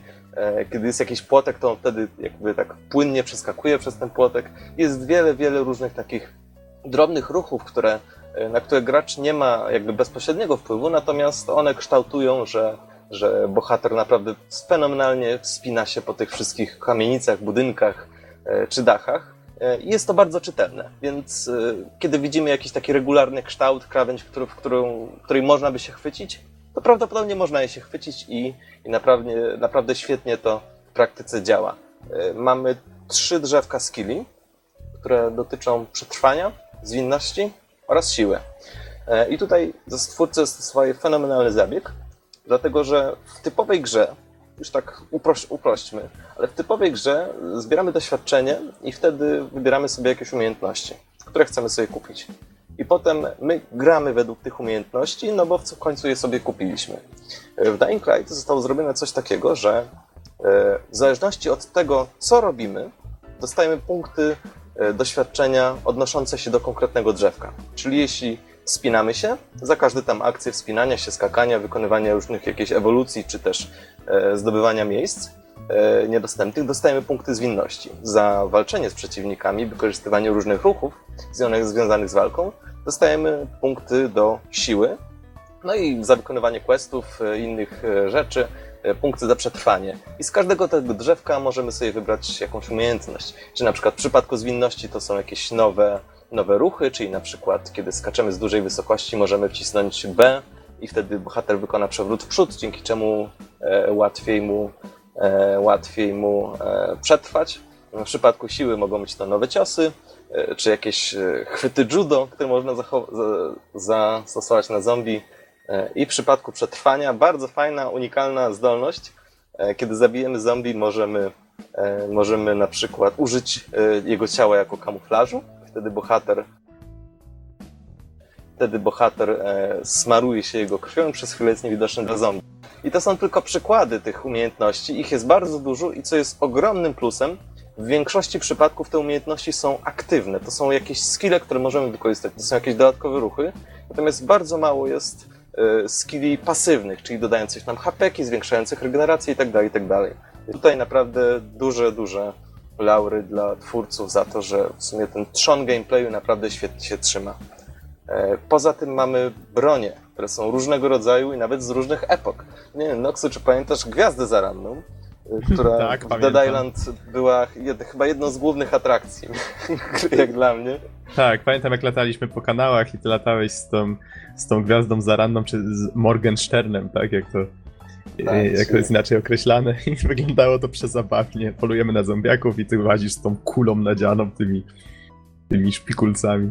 Otóż e, tutaj oczywiście mamy bronię różnego rodzaju, też z różnych epok. Czyli e, broń palną, karabiny, pistolety, jakieś pałki, maczety, nawet deski od podłogi, jak ktoś chce. Jest także broń historyczna, ale jest ona wytłumaczona. Na przykład jest muzeum, które możemy oszabrować i tam są różne jakieś y, nadziaki, nienadziaki z poprzednich epok. Poza tym na Starym Mieście jest dużo bogatych domów, y, a, a w różnych jakichś, jakichś takich miejscach można znaleźć właśnie bronie, które nawiązują do Bliskiego Wschodu i na pewno nie są współczesne. Ale to pasuje do klimatu gry i naprawdę cieszę się, że, że to zostało zrobione, bo, bo to nie łamie imersji, tak jak Dead Island 1 łamało.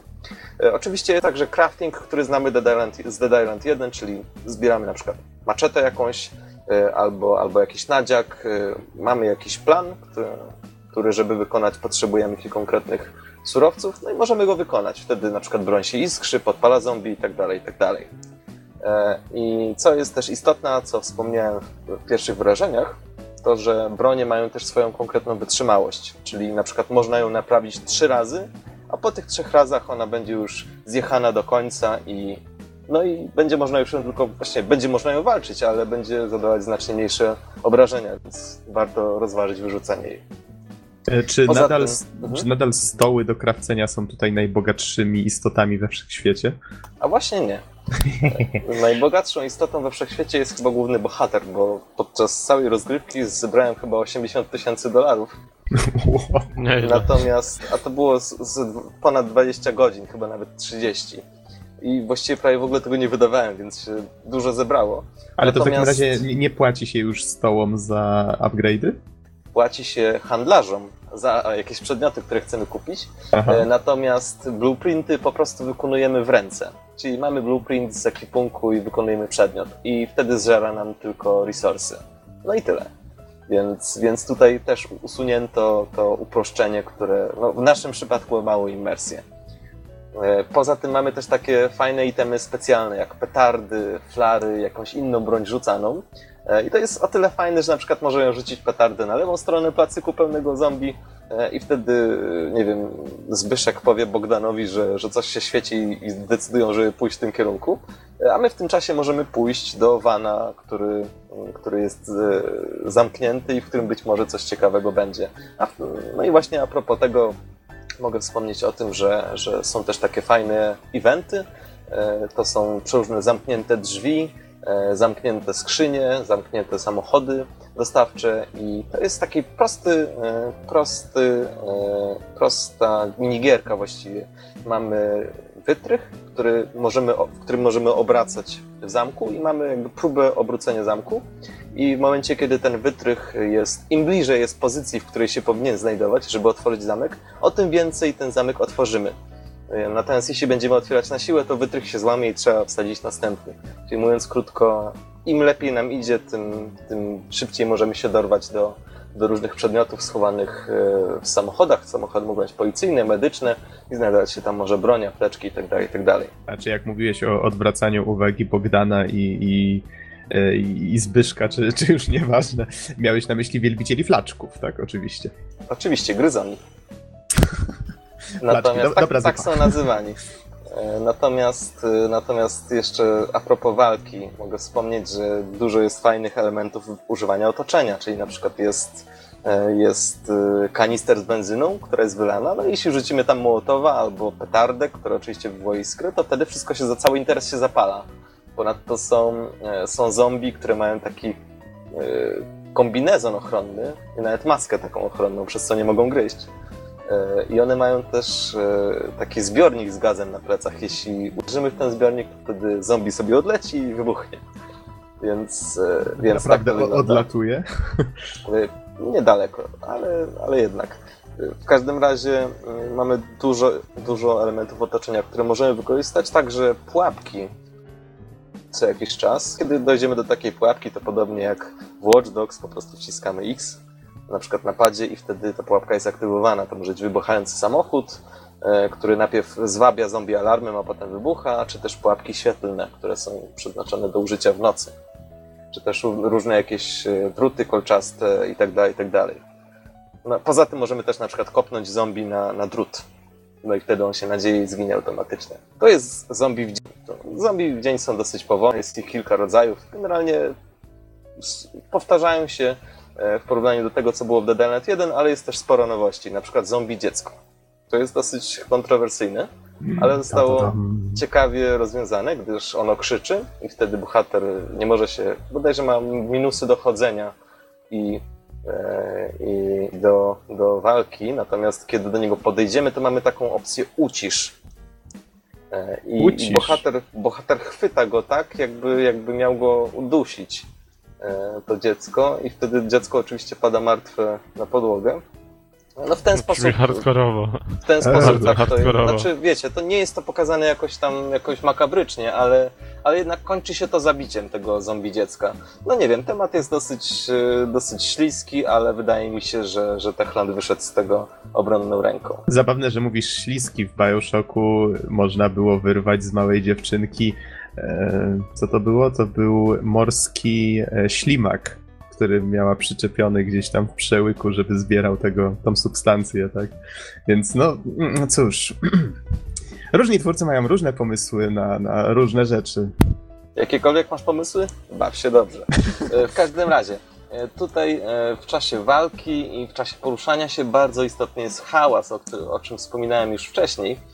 Otóż ja przez większość czasu unikałem walki e, i gra właściwie zniechęca do tego, żeby walczyć, e, dlatego że bardzo często mamy do czynienia, no może nie tak często, ale jeśli, jest, jeśli mamy nogę od stołu, która ma 30 damage'u, no to kiedy jest 6 zombie dookoła nas, to lepiej uciekać, nie mamy szans.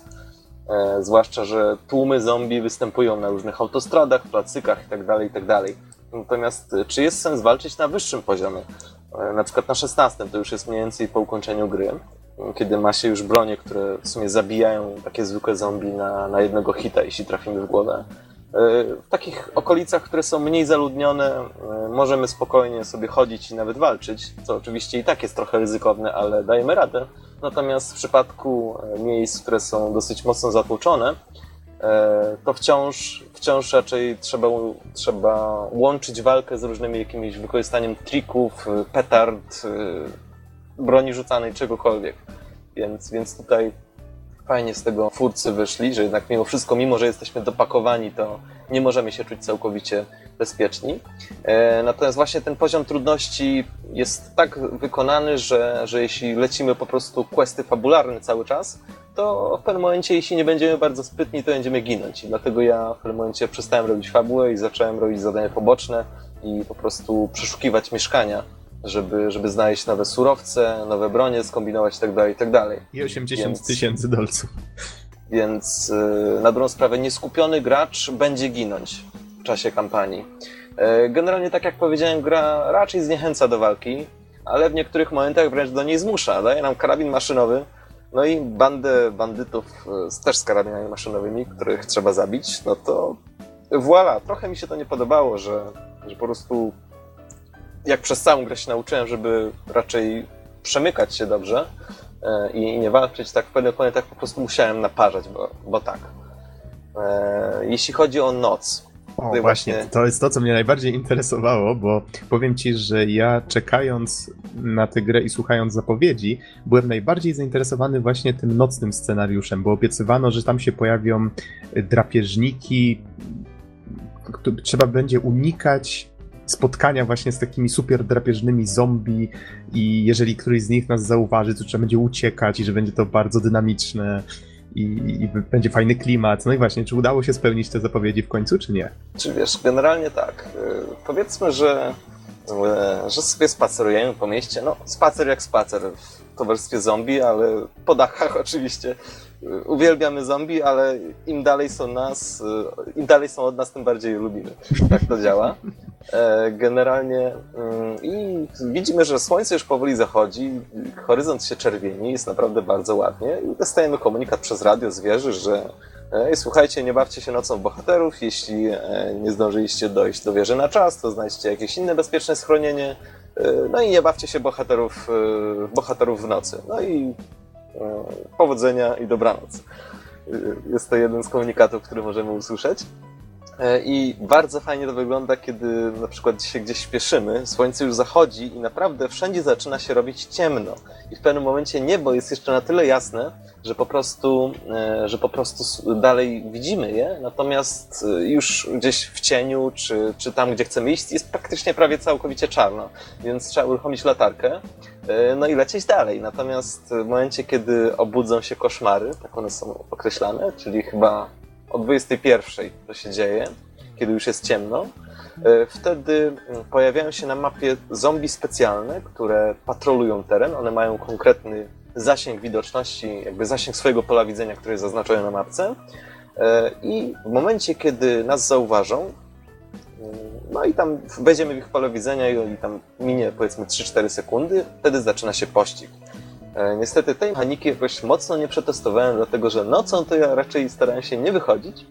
O, Natomiast, e, natomiast wiem, e, wiem, że zaczyna się pościg, bo takim nieraz miałem mm, do czynienia uczestniczyć. I on ma, z tego co kojarzę, kilka poziomów zainteresowania, czyli, mm, czyli im większy poziom, tym więcej zombie nas ściga i tym bardziej niebezpiecznie jest. Natomiast podczas tego pościgu zombie, które nas ściga, czyli ta bestia, jest naprawdę bardzo zwinna, właściwie tak samo zwinna jak bohater. I tutaj przydają się wszystkie te umiejętności, które za dnia może były średnio wykorzystywane. I gra przypomina nieco Mirror's Edge, tyle że w dowolnym w świecie, w którym możesz pójść w dowolnym kierunku. E, I po prostu trzeba w ten sposób lawirować, skakać, e, robić przewroty, uniki, ślizgi, tak żeby oczywiście samemu uciec, a zombie, żeby zostały w tyle, żeby ten pościg zgubić. E, I co się, mm, co się okazuje? Generalnie mm, w ten sposób mamy takie fajne, dynamiczne pościgi, których przebieg, których przebieg właściwie którym przebiegiem właściwie steruje sam gracz. Natomiast level design jest o tyle fajnie zrobiony, że, że na przykład kiedy na dachu mamy jakąś taką deskę specjalną położoną, taką, którą kojarzymy, którą się co jakiś czas widuje, to kiedy skoczymy w tym kierunku, gdzie jest ta deska, to na pewno nie zginiemy, bo na przykład będzie wór, e, będzie kupa worków. Po spadnięciu giniemy z dowolnej wysokości, albo będzie jakiś samochód, albo jakiś inny dach, na który będziemy mogli skoczyć, więc tutaj level design został tak wykonany, że grający automatycznie będzie rozpoznawał pewne elementy i będzie mógł lawirować po takiej jakby nawet wytyczonej trasie, a nawet, a nawet jeśli nie po wytyczonej trasie, to pomiędzy pewnymi punktami wyznaczonymi, czyli, czyli bardzo tak fajnie jak... to zostało skonstruowane. Czyli tak jak w Mirror's Edge zaznaczanie kluczowych miejsc na czerwono, albo w Assassin's Creed mm, gołębie były pamiętam na tym, e, na krawędziach, z których jeżeli było wiadomo, nawet jeżeli się nie spojrzało w dół, to było wiadomo, że jeżeli są e, właśnie mm, jakieś takie pozostałości po gołębiach, tak nazwijmy to w ten sposób, to było wiadomo, że jak się skoczy, to się wpadnie w siano. E, czyli ogólnie są emocje związane z tak, ucieczkami nocą. Są, są bardzo duże emocje. I tutaj już przejdę płynnie do trybu Zostań zombie. E, otóż kiedy nadejdzie noc, zresztą to możemy ustalić, kiedy, czy chcemy, żeby nasza gra była nawiedzana i czy kiedy ma być nawiedzana, czy tylko w nocy, czy też w dzień i, i tak dalej, i tak dalej. E, czyli przyjmijmy, że ustawiliśmy sobie, że może być nawiedzana tylko w nocy, wykonujemy sobie jakiś quest i nagle dostajemy komunikat, nadchodzi bestia. E, no i tutaj zaczynają się schody, dlatego że okazuje się, że inny gracz, który gra jako właśnie ta szybka bestia mogąca lawirować, skakać i wspinać się, właśnie dołączył do naszej gry i chce nas zabić. E, w tym momencie wszystkie questy, które wykonujemy są zawieszane i, i właściwie całość sprowadza się do takiego pojedynku. Ocalały kontra bestia. E, ocalały musi zniszczyć gniazda bestii, które się pojawiają na mapie, a bestia oczywiście zabić ludzi. E, bestia generalnie ma trudne zadanie, dlatego że człowiek ma chociażby latarkę UV. Wystarczy, że poświeci na tą bestię i, i wtedy bestia traci swoje, jakby swoją energię przyjmijmy, że jest to wytrzymałość. I póki bestia ma tę wytrzymałość, to może na przykład używać macek, żeby gdzieś przenosić się szybko między budynkami, wysoko skakać, czy używać jakichś tam specjalnych swoich umiejętności. I e, jest jeden bardzo fajny element, który działa po prostu genialnie. E, jeśli jesteś bestią, wciskasz A, wtedy ryczysz, ale jednocześnie puszczasz taką jakby falę i w ten sposób wykrywasz wszystkich ludzi w, w pobliżu. Więc jest to bardzo fajne, bo z jednej strony zdradzasz swoją pozycję, a z drugiej wiesz, gdzie są twoje potencjalne ofiary. E, niestety ludzie mają dokładnie to samo, tyle że jeszcze lepsze. Wystarczy przytrzymać A i wtedy wysyłamy taki skan dookoła nas i nie zdradzając naszej pozycji mamy zaznaczoną dokładną pozycję bestii. Co moim zdaniem jakby eliminuje już, już samo to, samo to e, zaskoczenie na przykład, że ktoś się do nas podkrada. Więc, więc to, to wydaje mi się trochę dziwne, a nawet kiedy bestia już zaczyna atak, taki specjalny za, za pomocą swoich mapek, wciąż możemy na nią poświecić i ten atak przerwać. Więc tutaj mówię, bestia ma trudne zadanie, ale z tego co widziałem, może na przykład nasyłać inne zombie, e, na przykład wybuchowe i tak dalej, i tak dalej. Na gracza, więc, więc ten musi nie dość, że lawirować i próbować y, zniszczyć gniazda, uważać na bestie, uważać na jakieś specjalne zombie, które będą nasłane, y, no to jeszcze, jeszcze jakoś spróbować przetrwać. Mhm. I z tego co wiem, to bestia także leveluje e, i, i też można grać jako zombie. Brzmi całkiem fajnie. A z takich właśnie rzeczy związanych z rozgrywką sieciową, gra ma y, koopa. Tak, ma koopa, ale go nie testowałem, bo nie miałem z kim. Okej, no tak. E, A, a tak chciałem zapytać, czy e, wiesz może, czy ten koop polega na tym, że możesz całą grę w singlu przejść, tak jak to było Tak. w Dead Island? Tak, to jest dokładnie taka sama formuła jak w Dead Island 1 Aha. i muszę powiedzieć, że e, teraz trochę mówię w ciemno, ale myślę, że byłby to naprawdę bardzo emocjonujący koop, dlatego że już, na, już w momencie naszej rozgrywki Dead Island 1, kiedy postacie nie miały umiejętności parkurowych, zdarzało nam się biegać po jakichś murkach, e, skakać Tak. po dachach, czy łamać jakoś ten level design. Tutaj moglibyśmy to robić i właściwie to byłoby wręcz zgodne z level designem. Poza tym sam fakt, że, że w większości trzeba jednak unikać zombie, uciekać i odwracać ich uwagę, tutaj współpraca dwóch ludzi mogłaby naprawdę być bardzo, bardzo emocjonująca, więc, e, więc jeśli ktoś, ktoś z Was zakupi sobie tę grę, to rozważę, czy, czy tam e, trochę nie pograć jeszcze, bo, bo ostatecznie myślę, że jest to coś, co mogłoby być naprawdę bardzo, bardzo dobre. Mhm. Brzmi zachęcająco. E, No dobrze, to powiedz, czy jest jeszcze coś, o czym nie wspomniałeś? W sumie o- oprawa audiowizualna? Jeśli chodzi o grafikę, to jest ona fenomenalna, po prostu.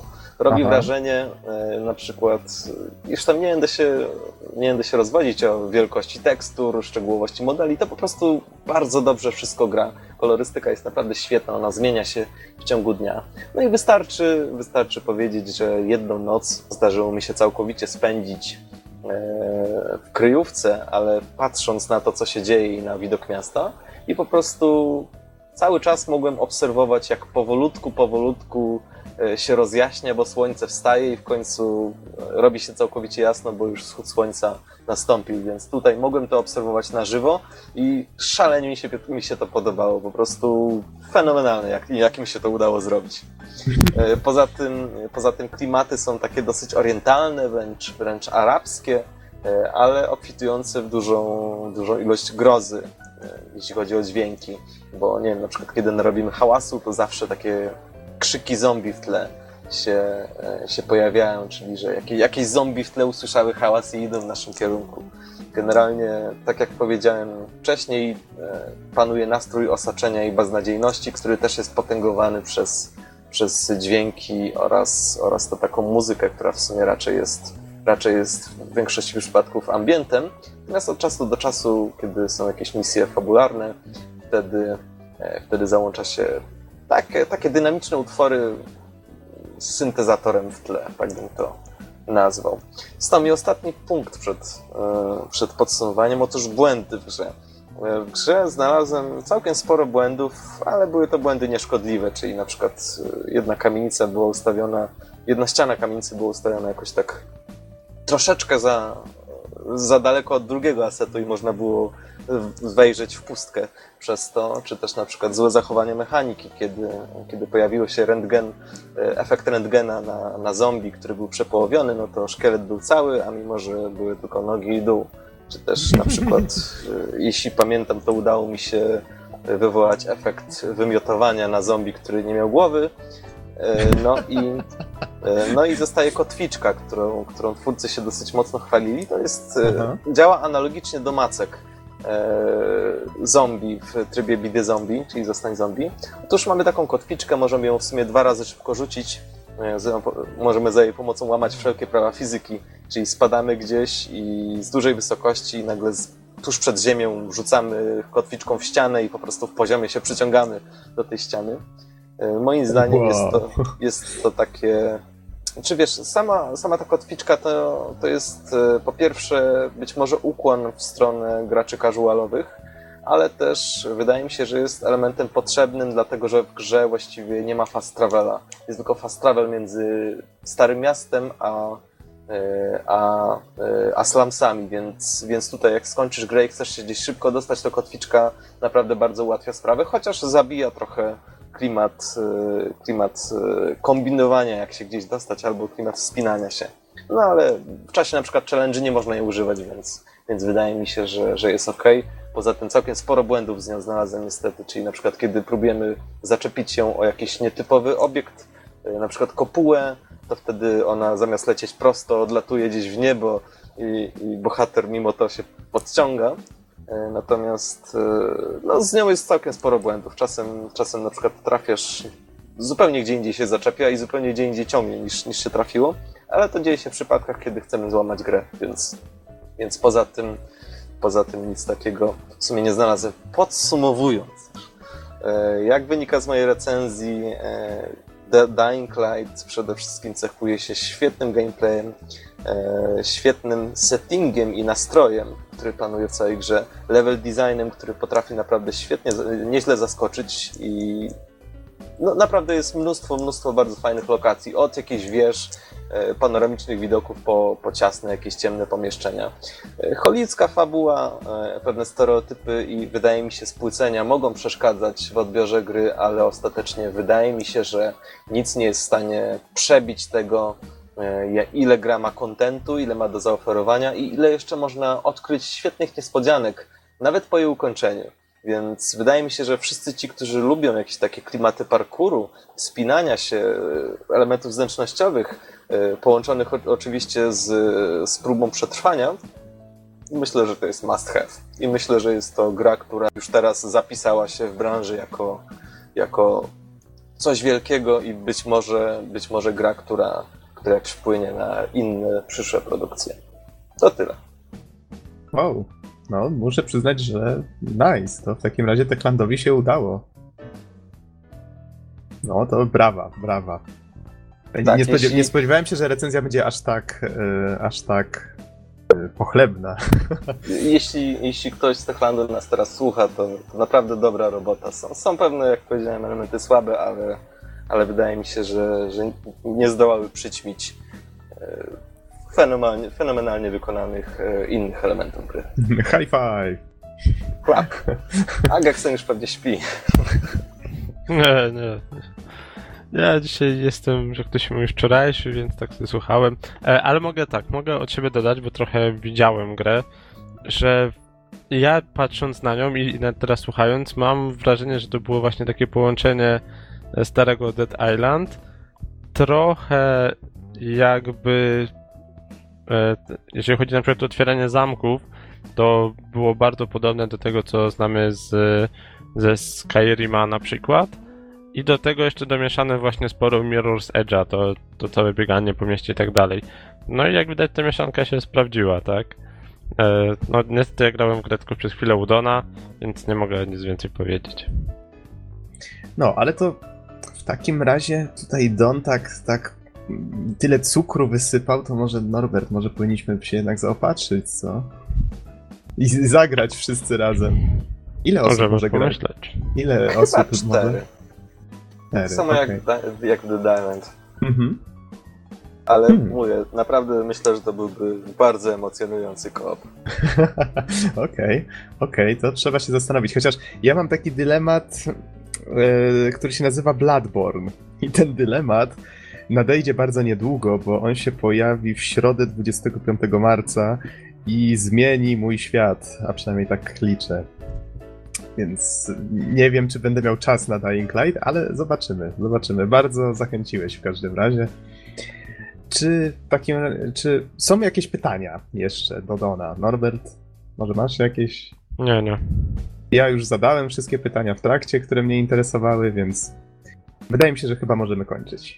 Tak, ja myślę, że prawidłowe pytanie brzmi, dlaczego nie skończyliśmy godzinę temu? A, wydaje mi się, że i tak było o czym mówić, więc nie ma co żałować, że troszeczkę się przeciągnęło. Przynajmniej nikt się jeszcze nie skarżył. Ale od czego są komentarze, prawda? Więc zachęcamy do komentowania. Dziękujemy Wam bardzo za uwagę i do usłyszenia w następnym odcinku. Trzymajcie się. Cześć. Na razie.